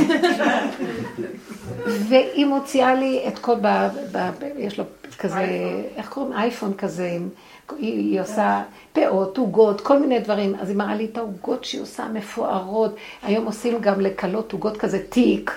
תמרוקים, הכל כן, עוגות, כן, חותכים את כן. התמרוקים ואוכלים פרוסת תמרוק, פרוסת עוגה, פרוסת טיפס, משהו יוצא, מה זה? דברים מדהימים. אבל אתם יודעים, תמיד אני אומרת לעצמי, זה לא, לא שייך לי הדיבורים האלה, אני מדברת ומקשקשת על מה הולך שם באמריקה ובפורו פארק, ואני מוצאת את עצמי שור ואבוס באותו, שור וחמור באותו אבוס, כולנו שותים, אוכלים, נהנים. אני מדברת איתה, ירדתי לעניינים שלה ואמרתי לה, איזה יפה, תעשי גם לי תיק כזה, אני רוצה עוגה כזאת, אבל אני יודעת קלה, צריכה לקלה שלי, ומה עם פאות? דיברתי איתה על פאות, את פה בכלל לא אכפת לי, של איך פאות כאלה, כאלה, לא. והערצתי אותה על הכישרונות שלה, ועל היצירתיות המדהימה. והייתי, פשוט, אני הסתכלתי ואמרתי, אהבת אמת שלא הייתה שייכת לאהבה שאינה תלויה בדבר, מתנת חסד וחינם. עכשיו, היא לא רוצה לחזור לארץ. אני אחרי חצי שעה הייתי צריכה כבר לצאת, אז אמרתי לה, את יודעת מה, אם היה לי עוד זמן הייתי נשארת, אולי ניפגש אותה לפני שתעזבי, היא אמרת לי, כן, כן. היא רודפת אחריי עוד לעלות איתי במדרגות ללוות אותי, והיא אמרת לי, את יודעת איך שאני רוצה לחזור לארץ? נמאס לי כבר להיות שם. אני מאוד רוצה לחזור לארץ. תדעי לך שבארץ זה משהו אחר לגמרי. אני לא רוצה להיות שם, שתדעי. אני הסתכלתי ואמרתי, אחר כך נפרדנו ועליתי, אמרתי לעצמי, אני יותר לא עושה כלום. זה אתה נכנס רגע, אתה עושה שלום בין בני אדם, אתה, האלוקות שנמצאת פה, תמשוך אותה לבוא לארץ, אל תוציא מילה לשכנע אף אחד, השם יעשה הכל, אבל תתגלה עלינו. אז איך הוא התגלה? כשאמרתי לו שאני כבר לא ולא מעניין אותי ולא אכפת לי, אז אני אכזרית, כן, כמה אני אעשה עבודות, כמה אני אמסור, כמה בחיות, כמה לראות את עצמי, כמה, כמה, כמה, כמה, עם הדבר הזה, הרבה דברים זזו, זה לא זז. זה רק אתה תעשה. וראיתי איך שהוא התגלה, כי התעקשתי איתו. אמרתי לו את האמת. ולא רק שאמרתי לו את האמת, אמרתי לו אותה כאילו, לא אכפת לי גם שזה ימשיך להיות, כי אין לי כבר כוח לעשות שם עבודה. הבנתם מה אני מדברת? עד הקצה עם נקודת האמת. כן, זה מה שאסתר אמרה, כאשר עבדתי, עבדתי. לא אכפת לי למות בכלל, לא אכפת לי כלום. אם אני נותנת לך, כי אני לא אמרתי את זה בהפקרות, אליו אמרתי לו. כל כך הרבה עבודה לתת לך ואני אשאר שיהיה יהודי והוא קרוב משפחה שככה אני אחשוב עליו. ארגיש אליו?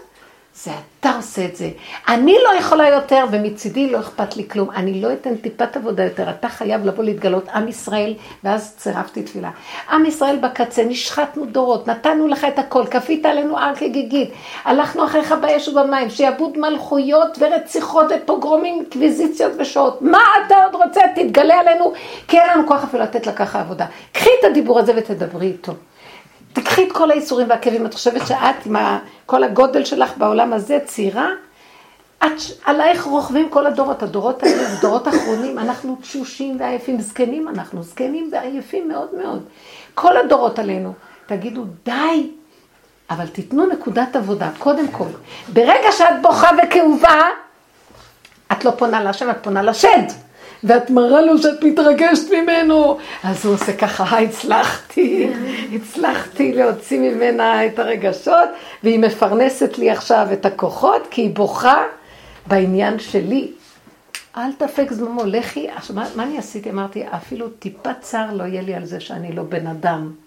אני בהמה, אני לא בן אדם, ריבונו של עולם.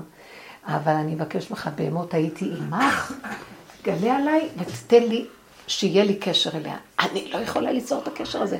והייתה לי תקופה גם עם הבעל, היה אותו דבר. השם סגר עליי. אני מאוד מעריכה אותו, והוא סגר עליי שהיה לי כל כך הרבה עצבנות על כל דבר.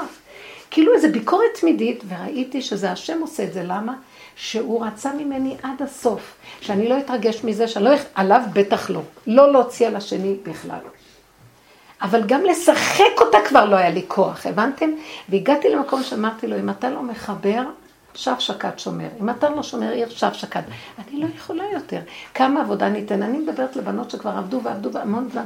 יש איזה שלב שאנחנו אומרים לו, ואנחנו, עכשיו אני מדברת את הדיבור הזה, כי תדעו לכם, כולכם כבר במקום הזה, אתן רק לא יודעות. אין לנו כבר כוח לעשות כלום. קודם כל לא להאשים את השני, גם את עצמכם לא להאשים. רק להפנות את הכל להשם ולהגיד לו, ריבונו של עולם. אם אתה לא מתגלה על העליבות שלנו, איך שאנחנו נראים פה, אנחנו עוד מחפשים תנאים נוחים בפרוזדור, ובוכים למה הסבתא הלכה לעולמה, ואיך היא נראית מקומטת כשהיא נפטרה. זה לא מה שאמרתי. לא, במילים אחרות אנחנו שבורים למה היא הלכה, למה היא... מה קרה לכם? אל תישברו מכלום. גם מבני אדם שהולכים, הם לא הולכים. אנחנו כאן חיים במסכנות, שהכל משפיע עלינו בסערה. רב רושר, הוא לא התאבל, הבן שלו על פניו נפטר. חברים טובים שנפטרו, חברים שלו בדרך. הוא לא התאבל, הוא לא הספיד אפילו, הוא לא הסכים שיהיו מודעות אבל וגם לא שיכריזו. הוא נתן להם כבוד וצחק. ותשחק ליום אחרון. כי הם עשו עבודה, הם אנשים של אמת, הם יצאו מן העולם בטוב. אפילו אם לא, אני בזכותי, אני אזכה להם שהם יצאו מכאן בטוב. אבל לבכות, לא תתגודדו, אצלנו לא תולשים שיער ולא בוכים ולא, לא.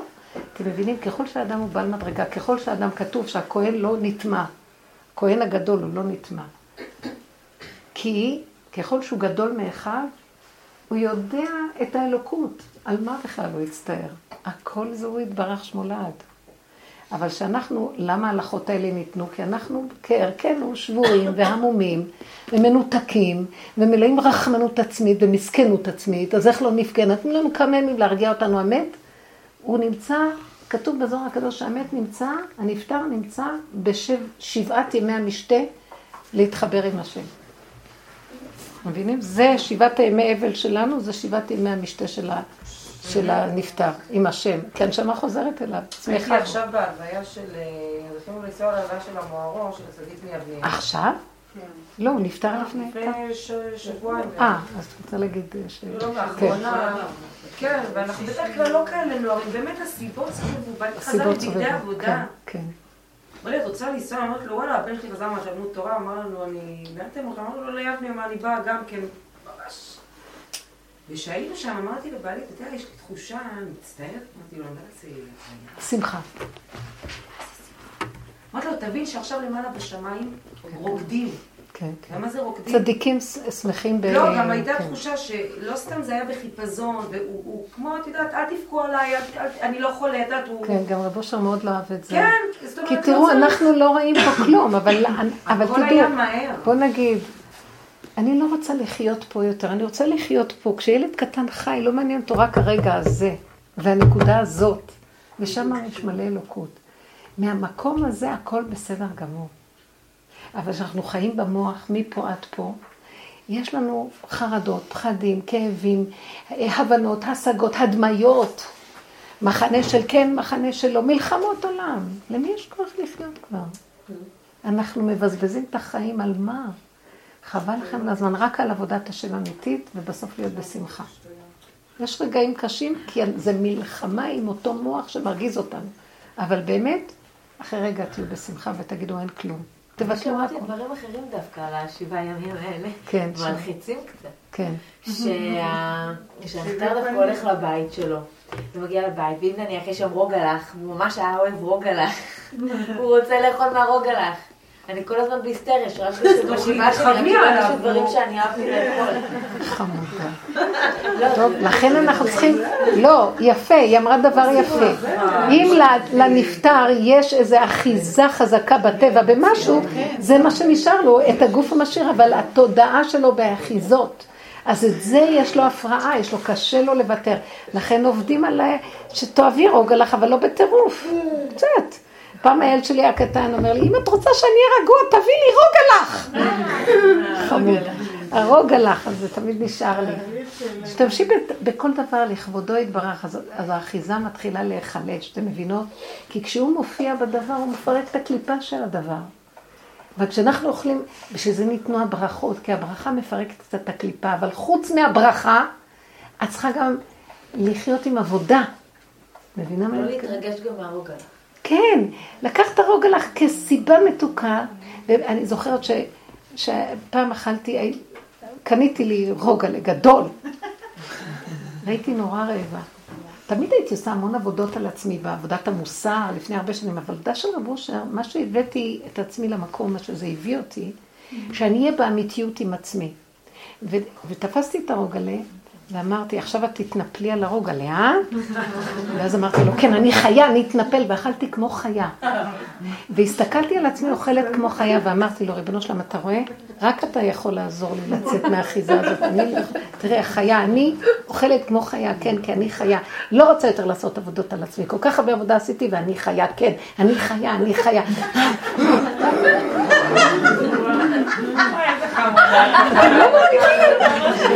אתם לא מבינים, מפעם לפעם שאני מודה באמת, נהיה בכלל, זה נעלם. כי אני מוסרת לו, זה כבר יום כיפורים. על חטא שחטאנו, על זה על, על חיה שיש בתוכי. תבינו, תכירו ותודו. לא, אנחנו עובדים על עצמנו, כאילו יש כאן מישהו שעובד, זה דמיונות. כי אני עובדת על עצמי. מי זה אני הזה שעובד על עצמי? מיד הגאווה גונבת ויש לי עבודה עצמית ואני הגעתי למדרגות. אין גניבה יותר מזאת. אני אומרת לו את כל האמת, אומרת לו, אני לא יכולה. כי זה גם כן הדמיה שאנחנו חושבים שאנחנו יכולים. תראו, אנחנו לא נגיע לעבודה הזאת אם לא עשינו עבודת מוסר קודם. אבל עם כל עבודת המוסר נשארנו אותו דבר. בא הניסיון כאילו לא עשינו עבודה. מה זה עבודת מוסר? להתגבר. ההתגברות. בעבודה הזאת זה לא להתגבר, זה להכיר ולהודות, להכיר ולהודות, להכיר ולהודות אליו. אני בעצם מתחילה לחיות רק איתו, כאשר כל העולם זה סיבות להיות קשור אליו. אני לא חי עם העולם, אני חי איתו, והעולם זה סיבות. הבעל זה סיבה, ילדים זה סיבה, רוגלה זה סיבה. הרוגלה הביא לי את המקום, ופתאום אמרתי לעצמי, זה לא יפה, את לא צריכה לראות ככה. אמרתי, מה? אני והשם זה דבר אחד, הוא בתוכי אוכל. אתה רוצה לאכול יותר טוב, תאכל יותר טוב. זאת אומרת, מה אתה דורש ממני? הוא לא דורש ממני כלום, תדעו לכם, זה הדמיונות שלנו דורשים מעצמנו. אבל באמת מפעם לפעם הכל מתעדן, כי אם אני מזהה שזה הכל הוא, הכל נהיה עידון מדהים. אתם לא מבינים איך שהוא חי וקיים בתוך האדם, והאדם צריך לגלות אותו, וזה התחלת הגאולה. לא בשמיים, תגלו את זה בפנים. אל תישברו משום דבר, כי חבל על הזמן, זה מטרת היצר לשגע אותנו, אותו שטן יושב שם, וכאילו הוא קדוש, וכאילו הוא צדיק, והוא נותן לנו עבוד, הוא גם נותן לנו מוסר, תראי איך את נראית, מה עשית היום בחיים שלך? אז אני אמרתי לו, אני לא צריכה לעשות כלום. איך שאני, זה בסדר גמור. אין לו תשובה על הדבר הזה. כל הזמן היה מריץ אותי מהבוקר, עד כמה צריכה להיות צדיקה, היום את צריכה לעשות זה, ורצים, רצים, רצים, רצים. אחר כך הוא הראה לי, כמה שלא עשיתי, אני וצדיקים זה שני דברים שונים בכלל בעולם. רק השם יכול להיות צדיק. רבנית, מה עם התפילה? זה תפילה. את לא רואה שזה תפילה? זו תפילה. כן. את יודעת מה זה תפילה? את יודעת מהמילה פלילים. אני עכשיו עושה פלילים עם השם. אני מדברת איתו. מה, זה לא תפילה? אני עכשיו יושבת מולכם, מדברת, מי אתם? השם עכשיו פה, ואיתו אני מדברת. תפילת זאת אה, התפילה. שחרית, תפילת מנחה למשל, אני מרגישה שאני... אם יש לך כוח, תעשי. באמת?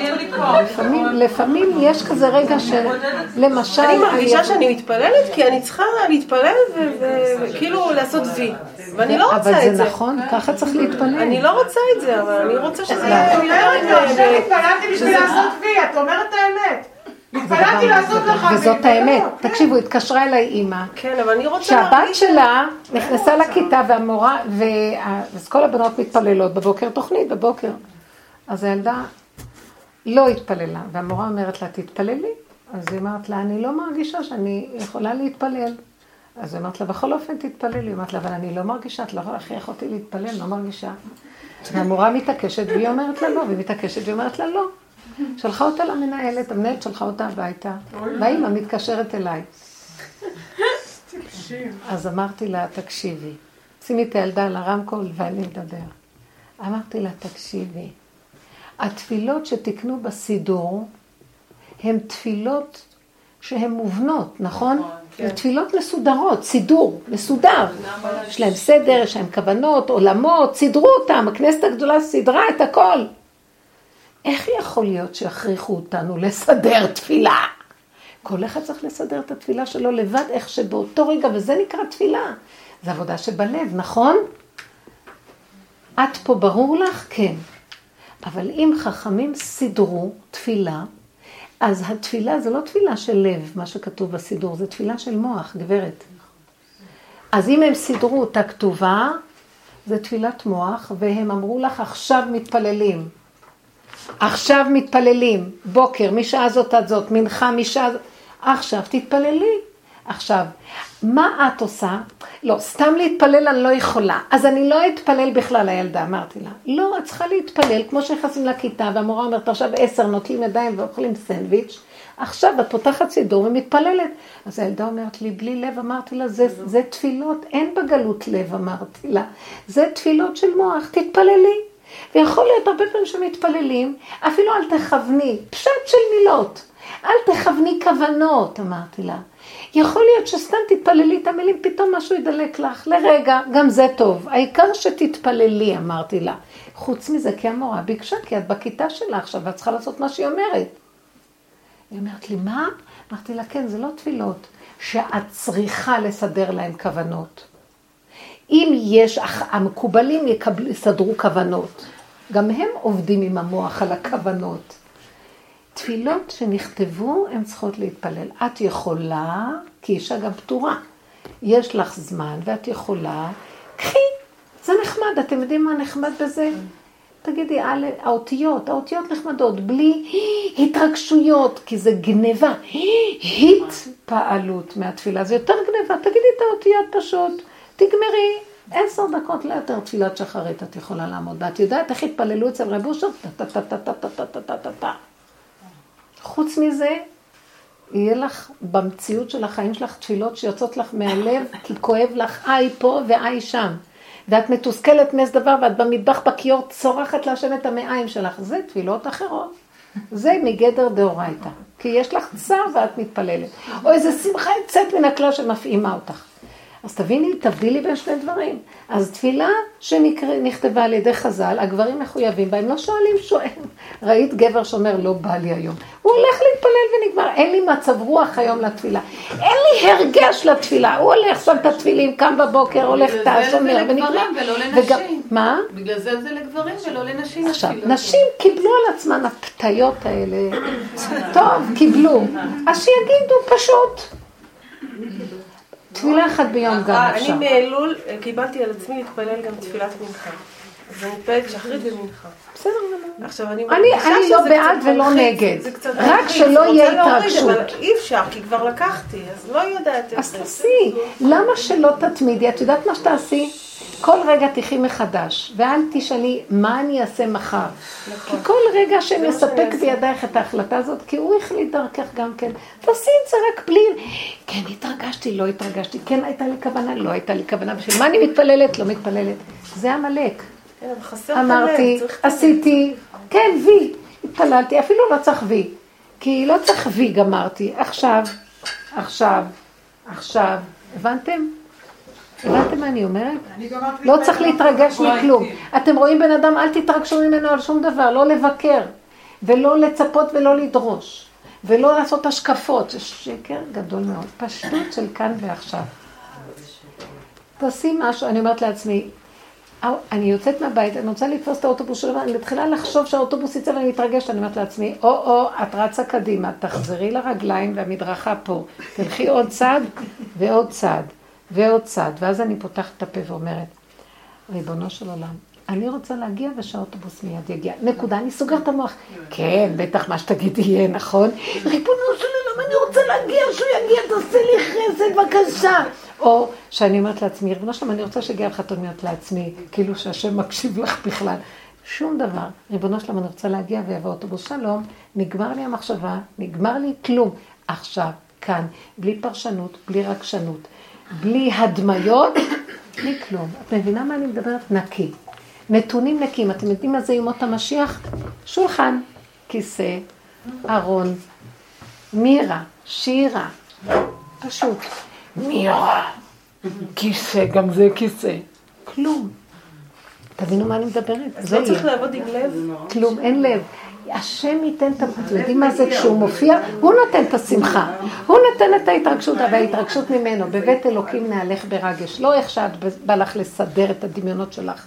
זה הכל גנוב. תנקי את השטח, תנקו, כי עומד לרדת אור גדול, ואם לא ירד, לא יהיה לכם, לא יהיה לו שטח נקי, אז על מה הוא יישב? תנקו את הכל מהתרגשות, להתראות. תנקו את הכל מהתרגשות. תנקו את הכל מהדמיות ומחשבות. תנקו מהבנות והשגות. גם הבנה היא מוליכה אותי רחוק.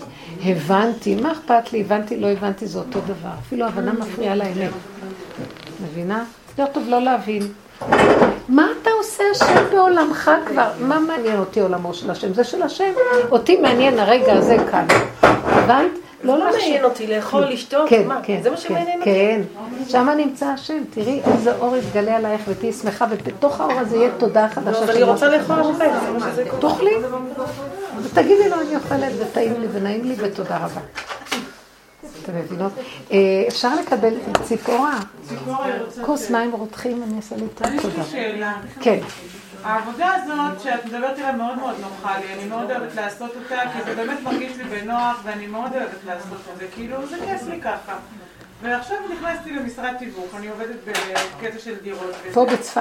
כן, פה בצפת, וזה היה גם תוך כדי תפילה שנכנסתי, שראיתי שזה באמת השם שהכניס אותי, לא נכנסתי בעצמי, וזה עושה לי מלא קונפליקטים. כי למה? מלא אנשים אומרים לי, את צריכה לה- להשתדל, לעבוד, לחזור לזה, לעשות לזה, ואני לא, אני בראש אם זה שלי, שלי, לא שלי, לא צריך. יפה. וכולם אומרים לי, לא, תעשי, ותשתדלי, ותתקשרי עוד פעם, לא רוצה. אז למה את כועסת? לא, כאילו, למה הם מכריחים אותי? הם לא מכריחים, הם רק מציעים לך, מה את מה? תנפנפי אותם, תראי איך את מתרגשת מהם. כן, זה מעצבן אותי, זה מה מפריע לי בעבודה. מה את מתרגשת מהם בכלל? אני רוצה להישאר ככה, פה. אז שערי ככה. ככל שאת מתרגשת עליהם, את לא מספיק חזקה, זה מראה שאת חלשה וכל דבר מטלטל אותך. שיגיד תגידו, טוב, בסדר. מה אתה מציע? טוב, טוב. מה הם יודעים מה את עושה ולא עושה?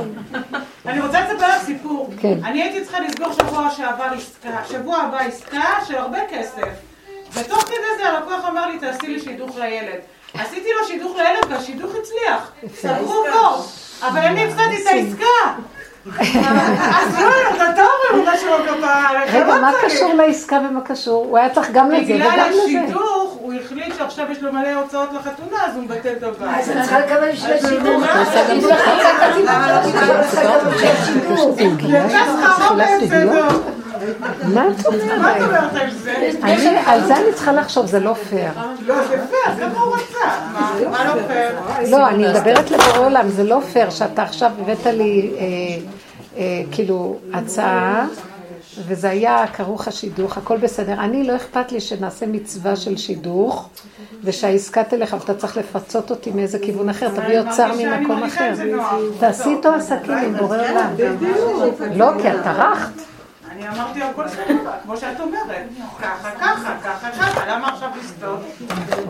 למה אז לסטות? תגידי, לא לאיש, לבורא עולם, הלוא אין לנו עם האיש הזה, יש לנו עם בורא עולם, אני, אני אומרת לו, אבא, אתה הזזת את העסקה הזאת וזיכית אותי למצווה לבנות בית, נכון? אבל אתה לא יכול לסדר שיהיה גם זה וגם זה, מה יש? זה נהנה וזה לא לא חסר.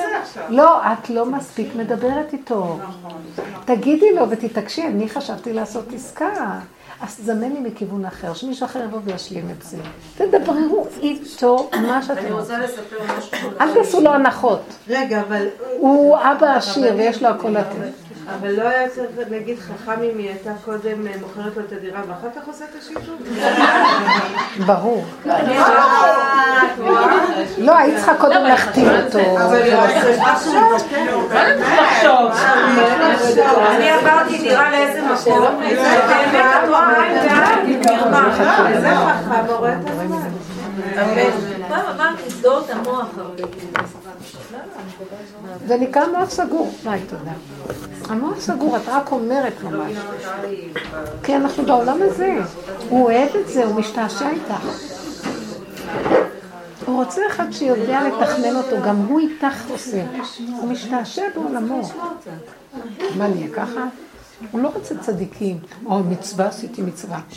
גם זו מצווה להתפרנס ולפרנס את בני ביתי. הכל זה שעשועים של השם. אל תעשו הנחות. צריכים להיות מפולפלים במוח קצת עורך דין, הוא אוהב את זה, אומר ניצחוני בניי. אנחנו מציירים אותו, השם כזה שלא נעים ממנו, ואז הוא מכובד נורא. הוא אומר, אלה משעממים, בואו נלך לאומות העולם, יותר כיפים. ככה אתם רוצים? לא. בואו נגיד, אנחנו גם יכולים להשתעשע. רציתי לשאול, הייתי סדנה שהעבירה אותה בחורה חילונית והיא דיברה שמה, רוב הסדנה על העניין של אה, שאסור להיות שיפוטיים, מה? שאסור להיות שיפוטיים וביקורתיים. זה היה המוטו של הסדנה. חשבתי לעצמי לרגע שזה בעצם העבודה שלנו, העניין של השיפוטיות והביקורתיות. מה ההבדל? מצד שני, אמרתי, אבל מה זאת אומרת, אם לא נהיה שיפוטיים, אז כולם בסדר והכל בסדר, וזה לא ככה. הדרך הזאת מתאימה ליהודים שמקיימים תורה ומצוות והגיעו עד הקצה עם הקיום. ומה שהיא אומרת זה הקליפה גונבת, גם להם יש הדמיות. כל המודעויות הן מבית היוצר של האגו. מבינה? אז האגו גונב גם כן, לא להיות שיפוטי, לא יודע, אבל בתוך האגו, כשהאגו המולך עליהם, הבנת ההבדל? למה עם ישראל קיבל תורה, ודורות אנחנו עם התורה? כי זה שיפץ לנו את האגו. זה הפיל אותנו למקום שאנחנו תשושים. עכשיו אנחנו יכולים לעשות את המחייה האחרונה. אצלהם, אנשים עוד בשיא האני שלהם עושים הדמיות רוחניות של גאולה. כי הקליפה קולטת, תמיד הקליפה קולטת את קרני השמש יותר מוקדם לפני שהפרי מקבל את השמש.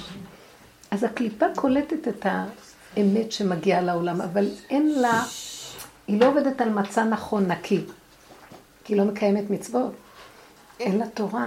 אין גבולות, אז... אז אין גבולות ואין כלום, אז הכי קל להגיד, הכל בסדר, הכל בסדר, את רואה את האיש הזה, זה בסדר שזה יעשה ככה, והוא יעשה ככה, הכל בסדר.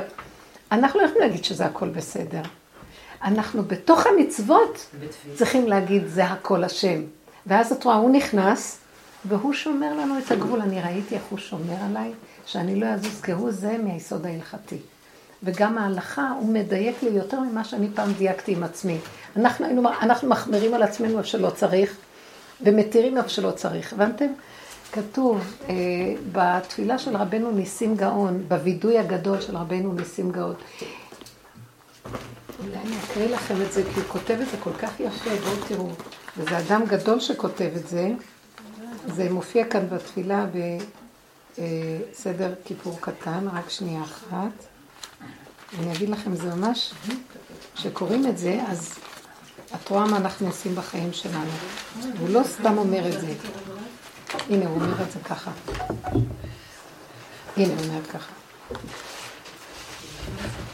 הוא מתוודה ואומר, במה אקדם אומר רפואה אבקש. זה וידוי גדול, זה נקרא הווידוי הגדול של רבנו ניסים גאון. כבן צורר מורה הייתי, כעבד מורד על אדוניו, כתלמיד חולק על רבו, את אשר טיהרת טימאתי, ואשר טימאת טיהרתי. את אשר התרת אסרתי, ואת אשר אסרת התרתי. את אשר אהבת שנאתי, ואת אשר שנאת אהבתי. את אשר הקלת החמרתי, ואת אשר החמרתי הקלת. אתה מבינה? החמרת הקלתי. את אשר קרבת ריחקתי, ואת אשר ריחקת קרבתי.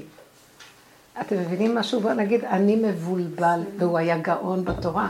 אומר, הבן אדם בעולם הזה מבולבל, והוא חושב שהוא עושה דבר נכון, והוא היה גאון בישיבה, ב... מהגאונים, אתם יודעים, תקופת הגאונים בבבל, ישיבת צורה פומבדיתא, הסעדיה גאון, כל התקופה הזאת, איזה גאונים היו בעולם, והוא אומר, זה היה אחרי הסבוראים, קצת אחרי חתימת הגמרא, ממש תקופות מאוד מוקדמות, וכך הוא אומר על עצמו, שהוא נחשב לגאון בדורו, רש גלותא, מה שנקרא. כל השאלות והתשובות היו באים אליו, מכל התפוצות. אז תבינו עכשיו, הוא אומר, מה רוצה להגיד? הוא עומד לפני השם ואומר, הבן אדם חושב שיש לו מוח והוא יודע, וברגע אחד הוא עושה הפוך מה שאתה ביקשת ממנו, כי הוא לא יכול לסמוך על עצמו אם אתה לא תעזור לו. כל הווידוי הזה של רבנו ניסים גאון. אז אם כן, אני יכולה להגיד גם, אנחנו עושים עבודות, אני ראיתי, אני בהלכה, ופתאום ראיתי, כשהלכתי עם היסוד של האמת, וראיתי שאני, המוח שלי נגמר מרוב עבודה והתבוננות. אז מי יקיים עכשיו את ההלכה? פתאום ראיתי דרכי. אני שמתי לב בהלכות שבת, עשיתי כמה דברים לפני ש... איך שנכנס שבת, משהו עם הסיר של החמין, ממש היה קצת אחרי כניסת שבת. הבן שלי קפץ עליי, תמיד חכם, אמא, זה אסור לעשות ככה בשבת. אמרתי לו, אם זה יצא ממני, אז השם עשה את זה. מה, ככה לא מדברים, לא יכול להיות. אמרתי לו, אני מבטיחה לך שלא עברתי על ההלכה, אני מבטיחה לך, אני יודעת. אתה לא מבין שאני לא יכולה לעבור על ההלכה, משהו בתוכי לא ייתן לי לעבור על ההלכה. אז הוא אומר לי, אבל אני אומר לך שאת עוברת על ההלכה. אמרתי לו, אתה יודע מה? תלך למרא דאתרא, אה, הרב דייטש, שהוא המוץ של השכונה, ותגיד לו מה אני אמרתי. בדרך כלל אדם מפחד, נכון? אומר, אמא, זה לא יפה, אני לא רוצה אחר כך להגיד מה הוא אמר וזה וזה. אמרתי לו, מה אכפת לך, לך תשאל אותו, שכך וכך עשיתי עם הסיר וכך וכך. הוא הלך למערה דאתרא, והוא תלמיד חכם הבן שלי. והרב דייט שאמר לו, כל מה שאמא שלך עשתה זה ממש על פי דין. אני הייתי, אמרתי לו, אני לא אומרת לך כדי לנצח. אמרתי לו, לא אמרתי לך את זה כדי לנצח, משהו בתוכי יודע מה, אני, משהו בבשר יודעים. זהו, והוא לא יעבור. אבל אני בצעקה אליו תמידית. אולי תגידי למה שאנחנו. היא הזיזה את הסיר, היא אמרה, לא? לא, אני יצאתי לגינה, זה היה בן אחר, וואי, איך הם עומדים עליי, 60 אה, גיבורים סביב להם, גיבורי ישראל, איש חרבו על ירחו. יש לי שישה בנים. בקיצור, מה? יצאתי לגינה ויש לי שם איזה עציץ כזה, ואני הרחתי מהפרח, הוא קפץ אליי, אמא, אסור להריח בשבת. בן אחר. לא נכון, מותר. אמרתי לו, אם הרחתי אז מותר. כי אם לא הייתי צריכה, אז הפרח היה צועק שבס, והייתי שומעת ולא הייתי מריחה. כתוב שלעתיד לבוא, התאנה תצעק שבת ולא יצטרכו לכתוב. לא, לא שהמוח יפחיד אותנו ונצטרך להיות כל הזמן במוח דרוך, אלא הבשר ידע כבר, הבריאה תשמור עלינו. אחר כך הוא שאל גם כן, והם הלכו להתפלל. אז הוא אמר לו, לא, בפרחים מותר ובפירות אסור. אה, בפירות אסור? שמא תקטפי, כאילו. הפרי, שמא נקטוף אותו ונאכל אותו, אבל הפרח... אבל מותר אם אני לא אקטוף אותו. להריח את הפרח. רק. גדר. אז מה הם אמרו? זה לא רגיל. מה? מה הם אמרו כשצדקת שלא? לא, הם שתקו.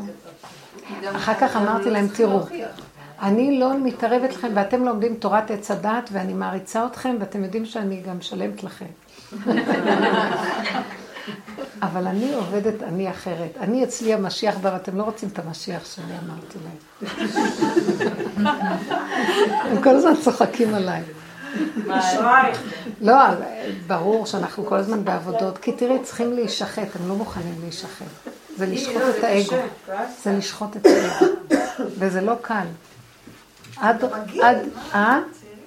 כי אין לך ברירה, אני לא בחרתי את זה, הרגשתי שכפו עליי, כמו שכפו עלינו את התורה הראשונית במתן תורה, גם עכשיו כופים עלינו את הדרך הזאת. רבותיי, אין ברירה. כאילו זה הכנעה לכל לא המצבים. הכנעה, אבל כלפי השם.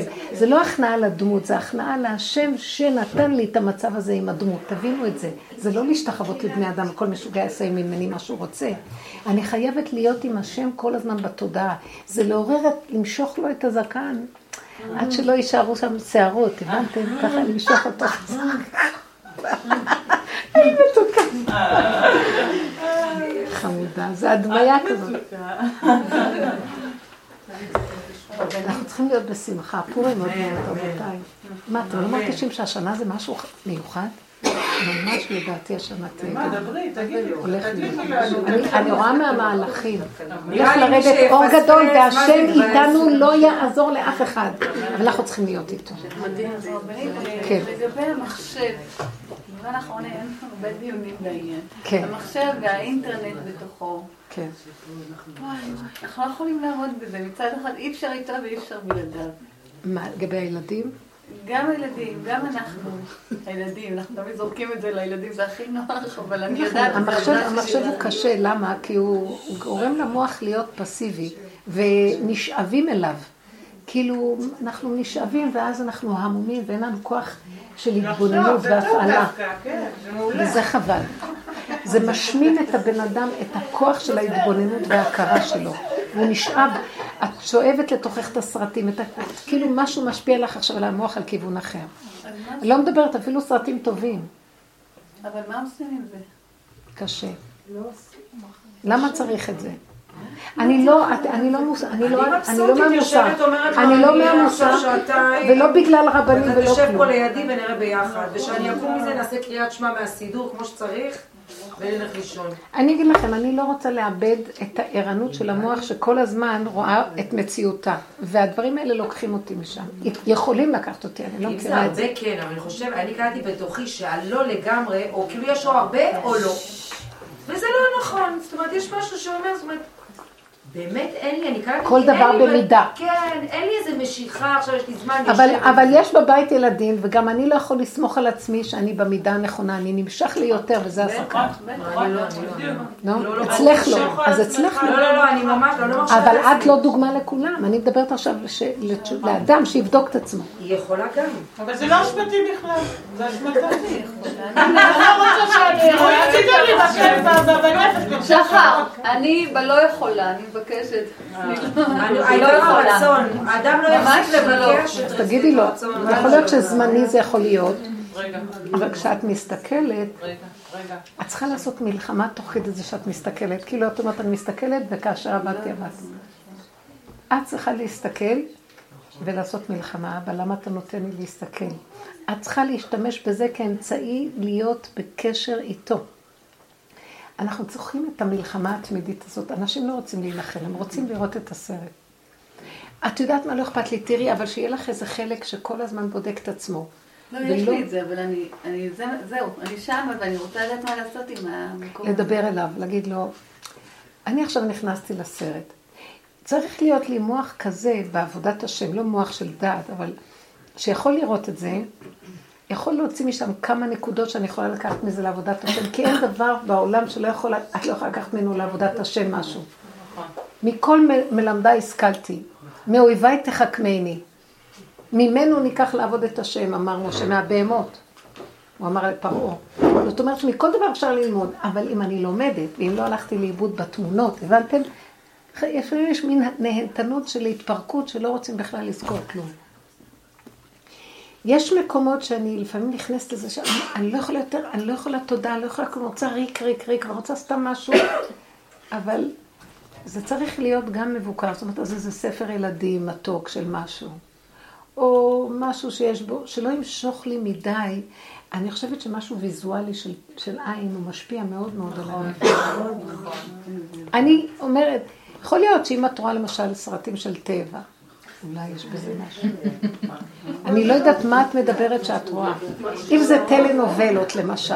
לא, לא, זה לא דווקא, אבל יש למשל תוכנית, אני מבדה עכשיו לגמרי, אה, יש אה, תוכנית הלידות. ואני לא יודעת למה זה נורא מושך אותי. נו, זה נחמד. כל אישה זה מושך, מה זה רק אותה? לא כל אישה, אני מבקשת. מה זה? רואים לידות, פשוט רואים לידות. אישה... אה, לידות, חשבתי עדות. לידות. מה, לידות? לא יודעת למה, זה מושך אותי נורא. מראים בטלוויזיה לידות? כן, לא, זה לא טלוויזיה, לא משנה, זה אותו דבר, זה באינטרנט. את יכולה עכשיו לעשות את זה ואת רואה את התוכנית וזה. לא יודעת למה זה מושך אותי, אולי כי עברתי עשרה כאלה, אבל אני, אני, אני אוהבת את זה, אני אוהבת את הלידות האלה, אני לא יודעת טוב, אז זה משהו דוקומנטרי כזה, לא? לא ממש, זה כזה... זה סרט עלילתי? לא, לא, לא, זה, איך אני אסביר לך? זה סיפור. רגע, למה היא לא יכולה לעשות פה העבודה שאת עשית עם האחיינית שלה? העבודה שעשית עם האחיינית שלך, את צריכה לעשות יודעת. ואם הוא נותן לה, נותן לה, אם הוא שכח. מה שאת אומרת זה בכל דבר נהיה, כל אחד למידה שלו, לגוף שלו, לניגון שלו, לתפילה שלו, השם מוציא ממנו דברים שהוא לא יודע מאיפה הוא יבוא לו. זה כל דבר כל כך לגופו. לא, אבל תראי, את יכולה להגיד, כי יש לך את הנקודה של התבוננת ועשית המון עבודה והתרוקן. לבן אדם, אם יש לך את המקום. טוב, אז בסדר. אז מה מפריע לך? למה יש לך... זה מה שאני רואה את זה, נורא, זה באמת... אני שואלת, מה מפריע לך? מי זה שמציק לך? לנו מציק. נכון, גם לי לא מציק. איזה לא מציק? לי לא מציק. מה זה לא מציק? אני איתך, אני כאילו... אה, אה, היא מגמגמת, היא מגמגמת. לא, זה נהיה שעשוע קצת יותר. השם השתעשע בעולמו. המשפט הזה כל הזמן מהדהד, נהיה שעשוע ברגע שאתה לא שם הרגש על כל... את יכולה להגיע למקום הזה? ציבי, ואת מתפשטת לעוד שטחים ועוד עניינים ועוד זה, ואת מוצאת את עצמך הרבה עם זה לזה, תדברי. על דבר אחד שאת רואה מדי פעם, כמו שהיא אמרה, זה בסדר. רחל, דווקא אמרתי לה שזה נכון. אם יש דבר אחד שהיא רוצה וזה מענג אותה, משמח אותה ויש בזה משהו בסדר, אבל לא אקססיבי ולא שגונבי. לעשות את הגבולות. מה שהכי חשוב זה הגבול, זה לא נורא. כן, שתשתמשי בזה לכבוד השם. זאת אומרת שתכניסי את כל המימד הזה, שמה שאת רואה, יש כאן איזה, את רואה את הגילוי שכינה, את רואה תגלה שהיא עושה את זה לא מקשר. אבל אם יש ילדים בבית, אני מה את צודקת. היא תגלה שהיא עושה את זה לא רק בסרטים, אלא יש משהו בדפוס בנפש שלה שתמיד נמשך לעבור את הגבול לאיזה, את יודעת, בריחה כזאת, ושם היא תפסיק. אז בדיוק, כשתראי את המנגנון שרוצה לעבור גבול, אז תעבדי עם המנגנון. עכשיו, עם ילדים, זה אני מה ש- אני רואה שכל הזמן אני צריכה להילחם איתם על העניין הזה, זאת אומרת שהשם אומר לי שאת צריכה כאן מלחמה. כן, כי זה קשה, ילדים לא, לא יודעים לעשות את ההבחנה כמוך, והם לא יודעים לעשות עבודה מופשטת מתוך החומר הזה, שאת רואה את הדבר הזה ואת לוקחת נקודות ואת עובדת עם הנפש ואת קוראת לזה השם. ואח... הילד רוצה את החומר עצמו וזה הסכנה. הוא לא בגיל לעבוד עם ההפשטה של הדברים. לכן אי אפשר לעבוד, לעשות כל דבר ליד הילדים. יש דברים שאת יודעת שאת עובדת דרכם והשם ואת יודעים, אבל הילד לא רואה, ואז הוא לוקח חיצוני את הדברים. וזה קצת אחריות, ולדעתי לא לחשוף אותם. כי זה שובר להם משהו, זה שובר להם את, ה... את הרכות של הכלים היצירתיים שלהם לחשוב ולדמיין ולעשות, והם, המוח נשאב לדברים מובנים כבר, ואז זה מאבד להם את כוח היצירה. הם לא מסוגלים לחשוב, הם לא מסוגלים ליצור, הם רוצים לשבת שעות ליד המחשב, הם, זה ממית להם משהו. חבל. זה חבל. גם אומר להם, זה פעם אמרת שכל רצון זה גם רצון של השם שהוא מוריד. רגע, עכשיו כולם ישמעו, רגע, שואלים כאן שאלה. מה את אומרת? גם אמרת שאם ירד לך רצון, את אהבה מסוימת, זה גם הוא מוריד, זה גם שלו, רצון שהוא מוריד לך. אפשר לצעוק עליו. הרצון שהוא, יפה, הרצון שנותן לה לו, אליה, רגע, אני לא שומעת. הרצון, ש... הכל בא מה... מהשם בהתחלה. תמיד האנש... עכשיו, יש כאן מנגנון מקולקל. מהשם באה המחשבה הראשונית, המנגנון תופס את זה, מתחיל להגיד ככה, ככה, הוא מתחיל להתרחב ולריב. או שינצח החלק הזה או החלק הזה. אם היינו לוקחים את הנקודה ומבינים שהוא שולח את זה לנו כדי ליצור מצב של בחירה, כדי ליצור מצב של כן ללכת, לא ללכת, ובוא נגיד שנגיד כן, אז כדי לבנות את הכלים המדויקים לכל דבר, אם היינו קשורים בידיעה שזה הכל הוא, אז הוא מתגלה בתוך זה, אז גם זה הוא, וזה משיח יכול להשתמש בכלי הזה ויעשה עם זה עבודות. אבל אם אנחנו הולכים, הידיעה הראשונית הוא שלח, מנגנון עץ הדת לקח את זה, ואז הוא מפתה אותי לכיוונים אחרים, ואיבדתי את הקשר האלוקי לדבר, זה מה שקורה לכולנו בכל דבר. אם אנחנו תופסים את זה בעודו באיבו, ואני יודעת לתפוס את זה למעלה ולהגיד, אני מסתכלת בתמונה הזאת ואני רואה את נפלאות השם. אני רואה את היופי שיש בכל דבר בבריאה. אני יודעת גם לראות את האישה היולדת ואני רואה את הבריאה בזמן הלידה שלה. אני יכולה לראות את השם ואני יודעת את הנקודות שם ואני יודעת ואיפה הגבול ואז אני רואה גם את הגבול והמידה של כל דבר ואני לא נשאבת לי יותר מדי והכל מדויק ואני עושה מזה תפילות גם. כי הכל רוכש. כל המרכזים עכשיו קשורים עם הנקודה הזאת, זאת עבודה נכונה, אבל אנחנו לא במקום הזה. פה נגנב לנו מיד, והתאווה גונבת, והחוסר גבולות גונבים, וההתרחבות וההתפשטות, ואז אנחנו נמשכים, ואין לנו יכולת לעצור, ונהיים מכורים, ונהיים כפייתיים, וזה הקלקול של עץ הדעת. ולכן זה סכנה. תעבדו, אין מה לעשות, העולם הזה זה לא סתם שחכמינו גדרו אותנו כל כך. כי אנחנו, ועכשיו בכלל, מי יכול לעמוד מול מה שקורה בעולם? החכמים קולם לא נשמע, שיגדרו עד מחר. אם האדם לא יעשה עבודה על עצמו, אין מי שיגדור אותנו, רבותיי. זה הפך להיות פרוץ ורחב, וכל דבר כאילו יש הכשר. זה לא ההכשר לדבר, אפשר למצוא על פי הדין השכלי בהלכה היתר להכשיר. אבל הנפש זה גרוע. הבנתם? אין איסור מסעד, למשל, יש הכשר על אוכל. אין איסור לאכול אוכל כשר ממסעדה, כי יש הכשר של אוכל, נכון? סעודת אחשורוש היו לה הכשרים. אבל מה, על מה היה איסור? על עצם הסעודה בהמוניות הזאת. על זה אין הכשר. עכשיו, זה גדר של נפש. יעשו הכשרים, הביאו לשם את כל הבד"ץ הכי גבוה לסעודת אחשוורוש. מלך, מי יגיד לו מה לעשות? כל אחד קיבל את ההכשר שהוא הכי מתאים לו, זה לנדו, וזה הבד"ץ, וזה לא יודעת מה, כל אחד. אבל בכל אופן, הם נענשו על זה שאכלו בסעודת אחשוורוש. אז מה היה כאן הנקודה?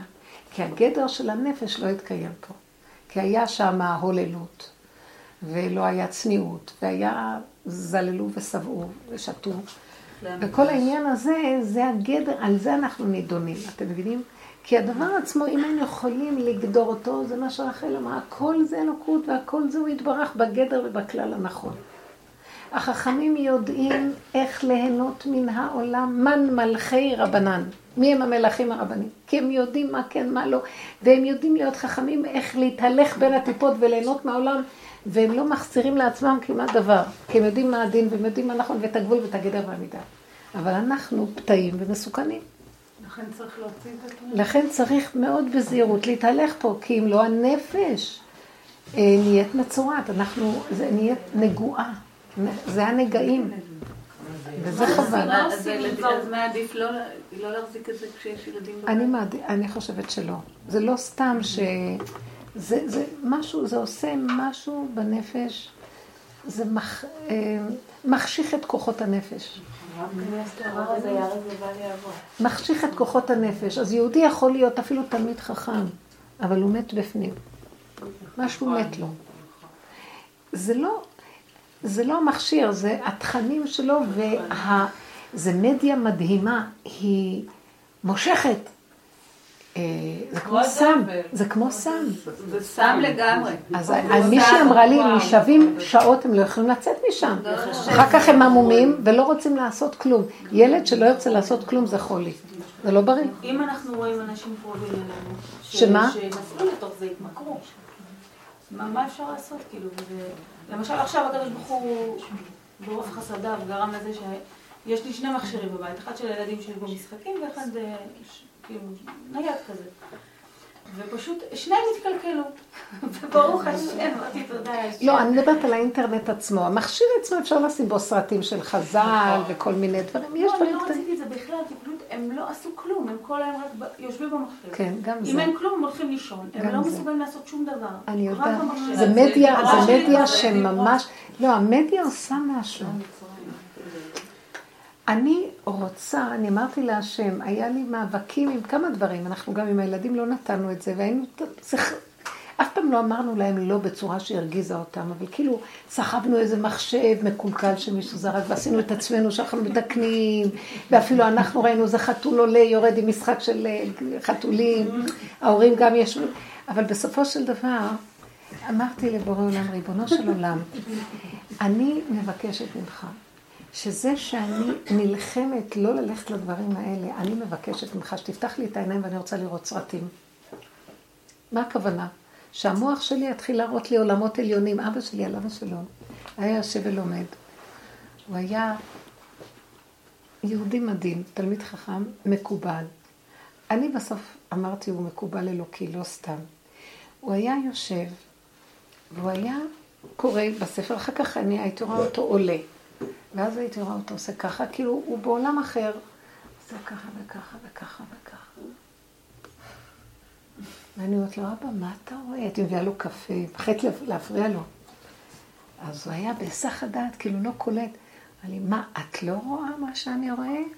את לא רואה אותו? את לא רואה? תראי, תראי, תראי, את הדמות, ש- תראי. אחר כך הוא היה אומר לי, העולם כמו טלוויזיה לפניי. אני רואה עולמות עליונים, רחובות, אני מטייל. תקשיבו, אחרי זה אמרתי, ריבונו שלום, ככה אני רוצה לראות סרטים, אבל אני רוצה לראות עולמות. אתם יודעים שיש, שהעיניים ייפתחו לנו, נראה עין בעין יראו. אבל הדברים האלה גונבים את היכולת הזאת, אז אדם צריך להתעקש ולדעת מה לבקש. אם שמת לנו את הדברים האלה, אנחנו מוכנים למסור. אני עושה איתו עסקים, זה גם עם העניין של איפה היא הלכה זאת, המתווכת. אתה הבאת לי לעשות שידוך, הפסדתי את העסקה, תזמן לי עסקה חדשה. אתה רוצה שאני לא אסתכל בדור כזה שהכל, ואני, והילדים, אז תפתח לנו את העיניים, לראות אורות גנוזים. צמח אותנו עם משהו, מה במקום? מה, מה, הכל כלום?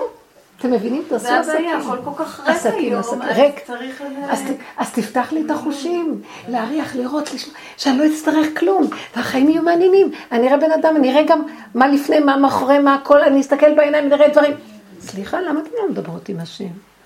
הוא יכול הכל לתת, בייחוד שאת נותנת קורבן שכזה. זה קורבן. את פעם זה אמרת, קורבן. אה, תגידי, השופט כל הארץ לא יעשה משפט? כאילו, נכון. זה. לא פייר. זה לא פייר לסגור עלינו, לסגור, לסגור, לסגור, לסגור, ונצטמק, מצטמק ועוד מעט ימות, ייפול. אז תפריח אותו מכיוון אחר. אתה רצית נפש איתך, אז בבקשה תתגלה עליה. אז לא זה ולא זה ולא זה, ואנחנו יבשים, בלתי עינינו אל המן, ומה, איפה הסירי, איפה השומים והבצלים של מצרים? במקום זה תביא משהו אחר. אנחנו לא יכולים ככה, אנחנו בשר ודם, שמת אותנו פה השם. אתם לא יודעים איזה דיבורים יכולים להיות עם השם. אישה פעם אחת אמרה לי שבעלה כל כך לא נותן לה שום אהבה, וזה אמרתי לה, ישבתי איתה, היא באה אליי לכמה שיחות. בסוף הוצאתי אותם שם, שהיא מדברת עם השם, אמרתי לה, הוא הבחינה של הידיד שלך. החבר הכי טוב, האהוב שלך. תדברי איתו כל מה שאת רק רוצה, מה שאת לא מקבלת שם. היא אומרת לי, היא הרגישה כזאת אהבה, כאילו משהו עוטף אותה ומתעלס איתה. היא אומרת לי פה. אמרתי לה, כן, את רואה, עד כדי כך אוהב אותנו ורוצה להגיע אלינו. למה אנחנו לא מדברים איתו? במקום להתחנן באיזה מבט עלוב שמישהו יסתכל עליי ואז אני אדע שאני פייסת אותי. מה זה? אז זה השם בוכה ואומר, למה אתם עוזבים אותי? אם אתם הייתם מחוברים איתי, היו לכם כאן חיים, לא הייתם צריכים את כל השטויות האלה. כל הדברים האלה זה רק הדמיות חיצוניות שאני רוצה להזכיר לכם, מה הייתם יכולים לקבל בנפש בלי כל גוף, שכל דבר שנלווה אליו הגוף של הירידה הזאת, שזה גוף של אחרי הדת, הוא מיד מקלקל אתכם והורס אתכם. אני יכולה לתת לכם את כל העיקרון שיש בטלוויזיה בלי הגוף. בנפש אני אתן לכם. אתם מבינים מה אני מדברת? במדרגת נפש, הכוונה, יש לנו גוף, יש לנו גוף, מתחת לגוף החיצוני הזה יש גוף בנפש. זה גוף אסטרלי דק. זה הגוף שיכול לתת לנו שם טלוויזיות, לראות עולמות, לטייל בעולמות. מה? למה נבצר ממנו? משה רבנו עלה להשם. איפה הוא עלה? איפה הוא עלה? הייתה לו עלייה. אלה שנכנסו לפרדס, ארבעה נכנסו וראו, טיילו בפרדס. איפה טיילו? הם טיילו בפרדס. יש כזה דבר, פרדס של השם, כן. יש הכל. יש הכל. אמרתי לאבא שלי, על אבא שלו אמרתי לו, אז מה, מה, יש שם רחובות? ויש שם אנשים? כאילו, הוא אומר לי, הכל כמו פה בדיוק. אבל הכל רוחני. זה יפה זה, נכון? בגלל זה הוא נתן לנו פה את החומר, כדי לייחד אותו לנפש. אתם מבינים?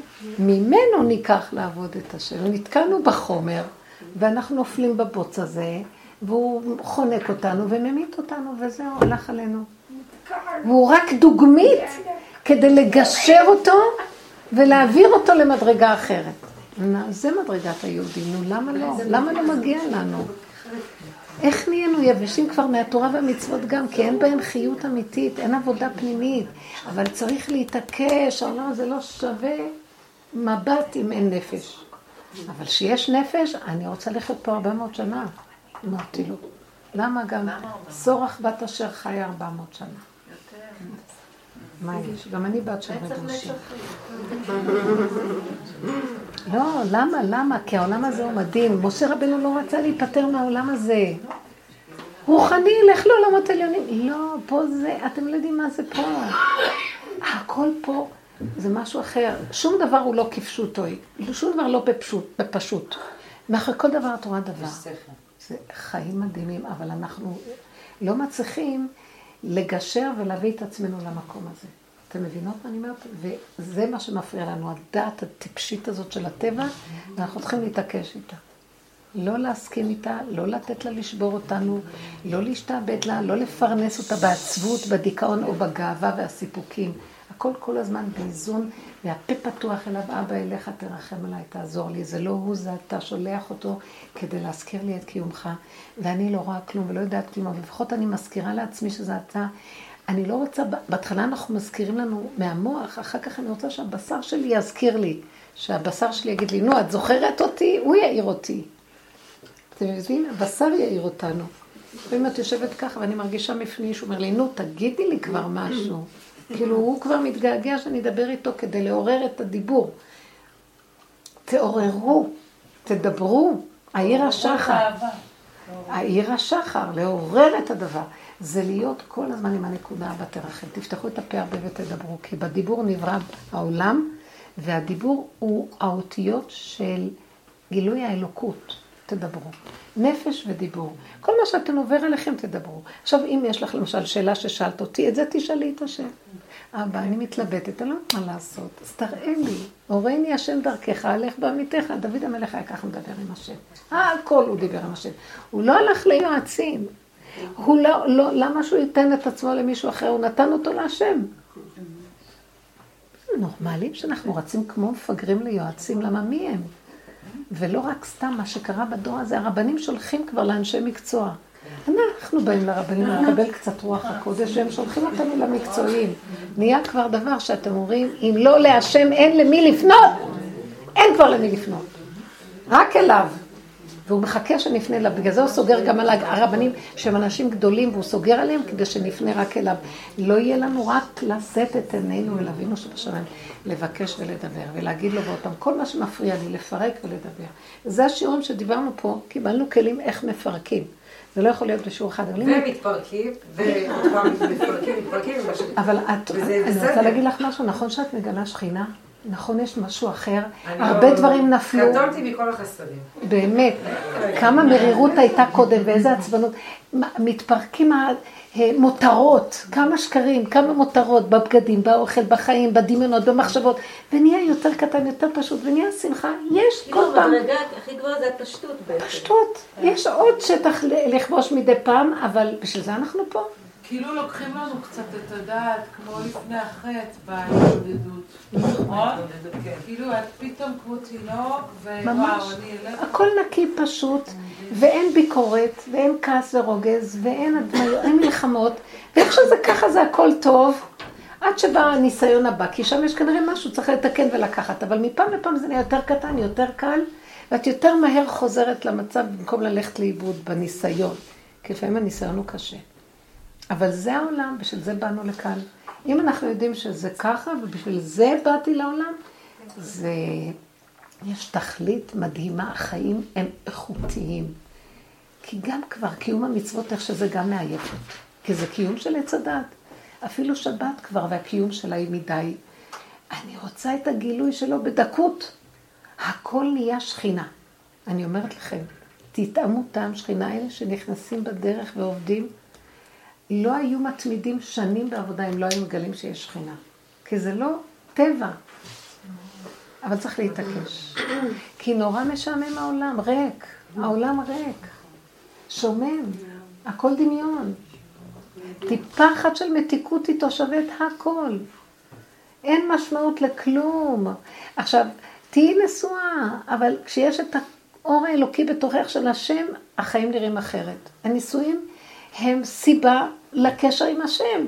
כשאת עושה מהנישואים מציאות עצמית, זה מאוד קשה, כאן זה עולם הקליפות. אגו מול אגו, זה מאוד קשה, כאבים, ואין הגינות, ויכולים לנצל אחד את השני, וגונבים אחד את השני, זה לא יפה, אבל ככה זה העולם. ונמאס. אבל אם יש כוח אלוקי בפנים, יש לך בושה לנצל. יש לך בושה לא לכבד את השני, כי השם ברא עולם עם כללים, ואסור לי לפלוש למשבצת של השני, זה חוק בבריאה. כל אחד והמלכות שלו.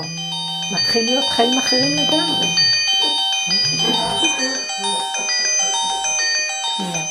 הרבנית, אני באמצע שיעור. אה, רוחמה, את, יום, יום חמישי נראה בסדר? בבוקר, חבל, חבל עלינו, אתם לא מבינות שחבל על החיים שלנו? אם אנחנו עושים... תגידו, אתן תפוקות? מה התיישבתם על המחיה, על הכלכלה, על הנישואים, על הילדים? אם אנחנו עושים את תפרקו את כל העסק הזה, בנפש. תתפסו מה העיקר פה, ואחר כך הכל מצטרף. אבל כשאין את העיקר, שום דבר לא שווה, כל היום הם ממורמרים. אז התורה והמצוות זה כאילו המסגרת לכל זה. התורה והמצוות זה המסגרת, אבל אין לב. הדרך הזאת מביאה לב. חיות. בוא נגיד במקום המילה לב, חיות. מדרגת חיות. זה כמו הרבנית, זה כמו הילד הזה שצעק ביום כיפור שהוא שרק. כן. צריך מכירות כולן, שהוא שרק, הם כאילו כעסו עליו, אבל את זה השם הכי אהב. כן, הוא בא מנקודת האמת הפשוטה, מתיקות, כן. זה באמת נפלא, אבל אני, אני אומרת לכם, אנחנו מתחילים לגלות שהחיים פה הם טובים, וזה הכל אלוקות. מדברת מהפה שלנו, חיה איתנו, הכל איתנו. אלוקות, כן, אלוקות. צריך היה להירשם. חמוד. לא נורא, זה צחוקים, הכל צחוקים. מה לעשות? אה, הכל מצחיק. הרבנית, אם עושים את העבודה בשתיקה ובהשלמה זה לא מספיק, צריך את הדיבור. הדיבור מחייב. אם לא, אז המוח גונב כזה והולכים לשיממון במוח קצת. לדבר, לדבר זה מוריד. מוריד. המוח לרדת. האמנתי כי אדבר. עד שזה יהיה בפיך ובלבבך, במקום במוחך ובפיך, הפה תמיד הוא המקור הטוב. אבל שזה לא יהיה מפה, שזה יהיה מפה. אני רוצה שהלב ידבר לפה. נמאס כבר מהמוח הזה. המוח הזה זה של עץ הדת, וצריך שהלב ידבר. כי הלב הוא, הוא, הוא משהו חם יוצא, אמיתי. ואילו פה זה חשבון, מחושב. לדבר ליד הילדים, ליד הבעל. לא חשוב כלום. אם זה אמת, הם כולם צוחקים ונהנים. אמיתי ופשוט. ילדים מבינים אמת, מיד הם, מיד הם נדלקים ומצטרפים. אבל בדרך. לאמת אנחנו צריכים לפרק את הדברים הלא טובים שלנו. בפירוקים עם עצמנו. לא צריך להגיד את זה לאחרים. אין עניין לחשוף לאחרים. כי אנשים עובדים בטבע אחרת. הם לא יכולים לחשוב שאני גרוע. אבל בעצמי, ביני לביני כן. מה קורה אם הולכים לעבוד, ואז זה גונב, כאילו כל ה... אין לך את הזמן להתבוננות. מי שרוצה לעבוד את השם באמת, השם יז- יספק בידו שהוא יזמן לו עבודה שמתאימה כדי לעבוד באמת. כי איך עושים את זה באמת, כאילו? תתפללי להשם אם את רואה שיש הפרעות בעבודה ואת רואה שיש אין לשון זמן הרע. ו- להתבונן אפילו להסתכל. חוץ מאיזה ניסיון שהיה לי, אני הגעתי לאיזה קורס, והיינו י"ג בנות, והיו 12 מחשבים שהיינו צריכים לתרגל עליהם. והייתה איזה מישהי שדווקא התלבשה על- עליי, כאילו, מכל הבנות, על המחשב שלי. ישבה לידי, וכשאני באה ככה לתרגל, ו... והיא כל פעם עם, עם העכבר, עם... ולא נתנה לי בכלל לזוז. וראית, אם לא הייתי עושה את התרגול שזה השם שלח אותה והיא לא יכולה לזוז בלי רשותו ולא. זה, כל פעם הייתי, זה מעצבן, את רוצה כבר לתרגל, לעשות משהו, היא מתלבשת לך על העכבר, מתלבשת... ודווקא עליי מכל הבנות, כאילו, על המחשב שלי. אבל כל הזמן ניסיתי להגיד שהיא לא יכולה לזוז בלי רשותו, ובטח היא באה, אה, השם רוצה שאני אעבוד על הסבלנות כנראה, איזה יופי. ואז רק ככה נרגעתי, אחרת לא הייתי טוב. נרגעתי. בסוף היא הלכה ועבדת. לא, למחרת ככה הייתה מישהי חולה, אז היה לה מחשב, אז אה, לא יודעת אה, איך יהיה בהמשך. יפה, מאוד יפה, עשית עבודה יפה.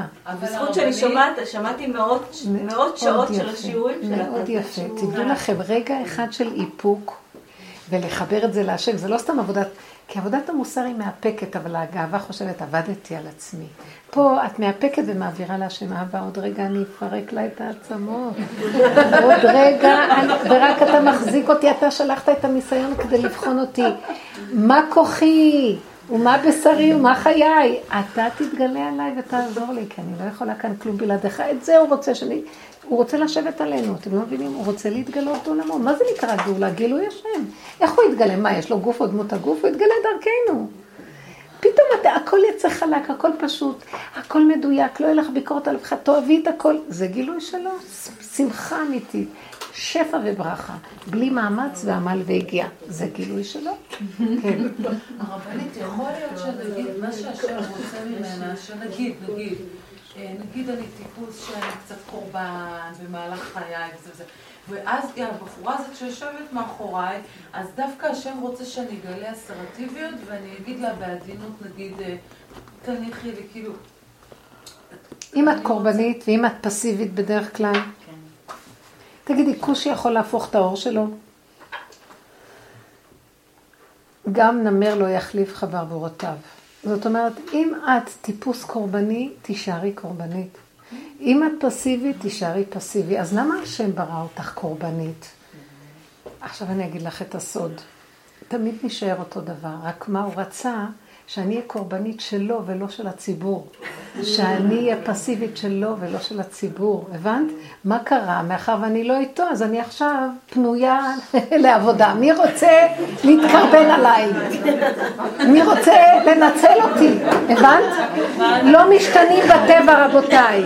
כל אדם נולד בטבע המדויק שלו כדי שהוא יהיה כלי שהשם יתגלה עליו. ואנחנו נותנים את זה לנחשים והעקרבים והולכים לאיבוד בטבע. הלכנו לאיבוד בטבע, עץ הדת, גמר עלינו הדמיון שלו. יש עולם, יש אנשים, אין עולם ואין דמויות ואין כלום, הכל דמיונות פה. זה עצים מהלכים, רבותיי. יש, אין עוד מלבדו, וכל הכלים שיש לי זה לעבוד אותו. הוא בראני לכבודו, שיהיה לו שעשועים ממני, ואני לא אשתנה, אנחנו לא נשתנה. כי ככה הוא ברא, אתם שמתם לב, גם הצדיקים וגם רבנים גדולים, כל אחד וגדלותו, אין שני נביאים מתנבאים בנבואה אחת. אין שני צדיקים עובדים את השם באותה צורה. כי כל אחד וכליו ויכולתו וכל אחד ותכונותו. אז לא נשתנה. אז חבל, אני הגעתי למקומות, עברתי הרבה דברים והתבוננתי, חבל לי על העבודה העצמית יותר.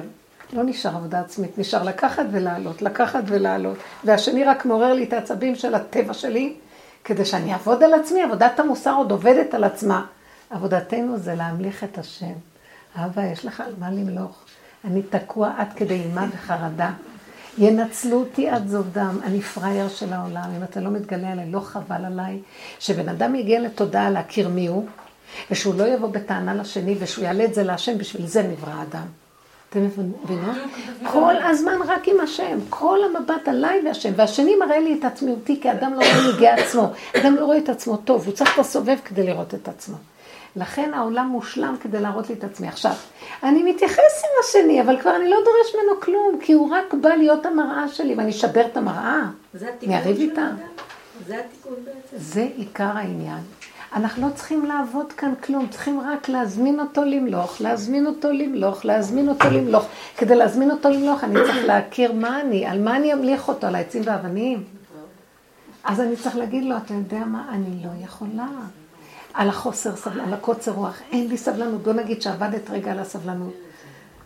סלקא דעתך, עוד רגע יבוא מישהו ירגיז אותך, תאבדי את המוחות. שנים עבדתי על הכעס, שום דבר לא עזר לי. הכעס השתולל כשהיה... ואז אמרתי לו, ריבונו של עולם, כל כך הרבה עבודות והכעס עוד נשאר, רק אתה בראת את זה כדי שאתה תמלוך עליו. רק אתה יכול להשתמש באנרגיה של הכעס נכון. אנחנו מבזבזים אותה על שטויות. תתגלה, זו אנרגיה מדהימה. הכעס, כתוב, באש אני הצתתי את בית המקדש, ובאש שאתם מאפקים מעצמכם ומעלים אליי, אני עתיד לבנותה. מאותה אש, מאיזה אש אני הצתתי את בית המקדש? מהאש שהדלקתם אחד על השני והרגתם אחד את השני בשנאת חינם?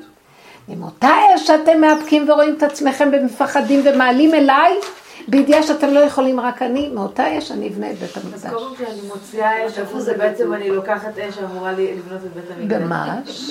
זה הכל אנרגיות שלו. והעץ הדת, הגנב יושב העמלק הזה וגונב את הכל כאילו בשבילו, והוא מסכסך אותנו וממית אותנו ומוצץ לנו את הדם, ונשארים מותשים ומתוסכלים, ואפילו לא יודעים איך לצעוק להשם, ואנחנו דנים את עצמנו שאנחנו כל כך לא בעבודה, לא בסדר, לא זה, ועוד יותר נשברים. אם רק היינו אומרים את האמת להשם, לא יכולים, אנחנו תקועים. זה מה שהם הרימו את הצעקה במצרים, שהם ראו עד כמה הם תקועים. קודם לא ראו עד כמה הם תקועים, הם היו צועקים, אבל הצעקות שלהם היה, זה כתוב בשמות, ויצעקו, ויצעקו אל השם, ותעל שבתם אל אלוק- אלוקים, ויצ- ויצעקו בני ישראל אל- אל השם מן העבודה, ותעל שבתם אל האלוקים מן העבודה. פעמיים כתוב מן העבודה. אז העבודה הראשונה הייתה שהייתה להם צעקה לפרעה. תן תנאים, מה זה שאתה אומר, תעשו לבני, לבנים וזה, ותבן, וזה, אתם לא, אתה לא נותן לנו. אז אין תנאים פה. מה זאת אומרת שאתה עוצר את הביטוח לאומי ונותן רק 100 שקל לחודש במקום 800? אז מאיפה נחיה? זה לא פייר, זה לא הגון מה שאתה עושה. הייתה להם צעקה כזאת. הצעקה השנייה הייתה שהם התבוננו בעצמם, הם ראו, איך בכלל אנחנו השתעבדנו למשוגע כזה? למה בכלל הגענו לעבדות כזאת? בנים של אברהם, יצחק ויעקב, הגענו לכזה מקום שאנחנו עוד מבקשים טובה, שייתן לנו תנאים וייטיב איתנו את התנאים? מי בכלל צריך להיות בעבדות הזאת? ואז הם הגיעו לגרה, איך נפלנו והרימו צעקה, שאותה צעקה השם שמע וישמע השם ויקשב השם וידע השם, והוא ירד לגאול אותם. תסתכלו בפרק אה, כ"ב, אני חושבת, בספר שמות. אם יש לכם את הספר פה, תביא לי אותו עכשיו, בשמות אני אגיד לכם. זה מאוד יפה. המקום הזה של להבין שהצעקה האמיתית שהם הכירו את עצמם והיה להם רחמנות על הנפש, לאן הם הגיעו באמת, הם קלטו לאיזה מדרגה שעם ישראל קדוש. אתם יודעים מי היו אבות בעולם? בנים של השם יגיעו להשתעבד לפרעה ויתחננו שייתן לנו תנאים טובים לעבודה. מה יש? אנחנו לא יותר טובים מהם. כמה גלויות עברנו, קיבלנו כבר את התורה, לא מה שהיה איתה במצרים. כמה עברנו, כמה מתנו על קידוש השם, כמה, כמה, כמה, כמה, ואנחנו מתחננים למדינה שתיתן לנו ביטוח לאומי. ואנחנו מתחננים למדינה שתסדר לנו קצת את התנאים. אם היינו בנים של השם, היינו מצפצפים על הכל, רק צועקים, רק ממך נתפרנס. וידך המלאה פתוחה והקדושה, כי אין מחסור לרעב. אנחנו חיים, אנחנו מתים, אנחנו. עם כל התורה נכנסים ויושבים ומבקשים תקציבים ורבים ומתלכלכים וגונבים והופכים להיות, אה, לא יודעת מה, לא מתאים לנו כל הצורה הזאת של איך שהמדינה נראית.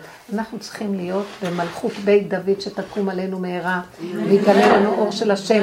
אבל אתה צריך אותנו להגיד לו את זה, כי אם אנחנו לא נגיד לו, אז על מה הוא יישב? אנחנו חייבים לדבר.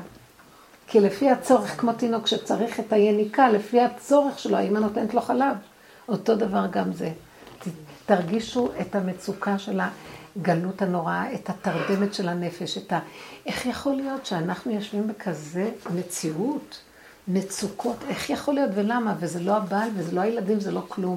בתוכי יושב משוגע שמשגע אותי, ורק אתה יכול לעזור לי, תעזור לי, כי אני לא יכול לו. זו הצעקה שהייתה במצרים, והשם גאל אותן. וגם בסוף יהיה אותו דבר. התודעה הזאת של ההתבוננות העצמית היא מאוד חשובה, אין לבוא בטענות לאף אחד. תשמרו על השלום בית שלכם, כי זה לא הבעל. הוא רק סיבה, ותלמדו להתאפק ולהפנים, איך אומר דוד המלך, זמותי, בל יעבור פי. שתי פירושים, אני לא נותן לפה שלי לצאת, ומה שאני זומם במוח שלא יצא מהפה שלי. אל תקשיבו למחשבות בכלל. רק לצעוק להשם, תעזור לי, זה לא השני, אל תיתן לי ליפול שדוד, הוא רוצה להפיל אותי, והוא רוצה לסכסך ולהחריב לי את הבית. רק אתה תשמור עליי. ככה תדברו עם השם. אותו דבר הילדים, הילדים יכולים להרוג את הילדים, את ההורים. הילדים יכולים, יכנס בהם רוח, יכולים לסכסך בין ההורים, להרוס את הבית. תלמדו להיות חזקות ורק לעלות להשם, שאתן לא יכולות ורק הוא כל יכול ושהוא יתגלה עלינו, ושלא ניתן לילדים ממשות ולא לדמויות ממשות, רק אליו את הצער ואת הכאבים בדיבורים. ותראו ישועות, בבית ייכנס אור של ישועה. זה ברור, כי זה עובד. כי הוא כל כך קרוב אלינו ורוצה להתגלות עלינו. מהרה מהרה גאולה שלמה אמן, שבעזרת השם ימחה העמלק הזה המסתיר אותו, ויגלה לנו האור המתוק, חן וחסד. תודה רבה מתוקות. ומי שנכנס אדר נרבה בשמחות, אה, בשמחות.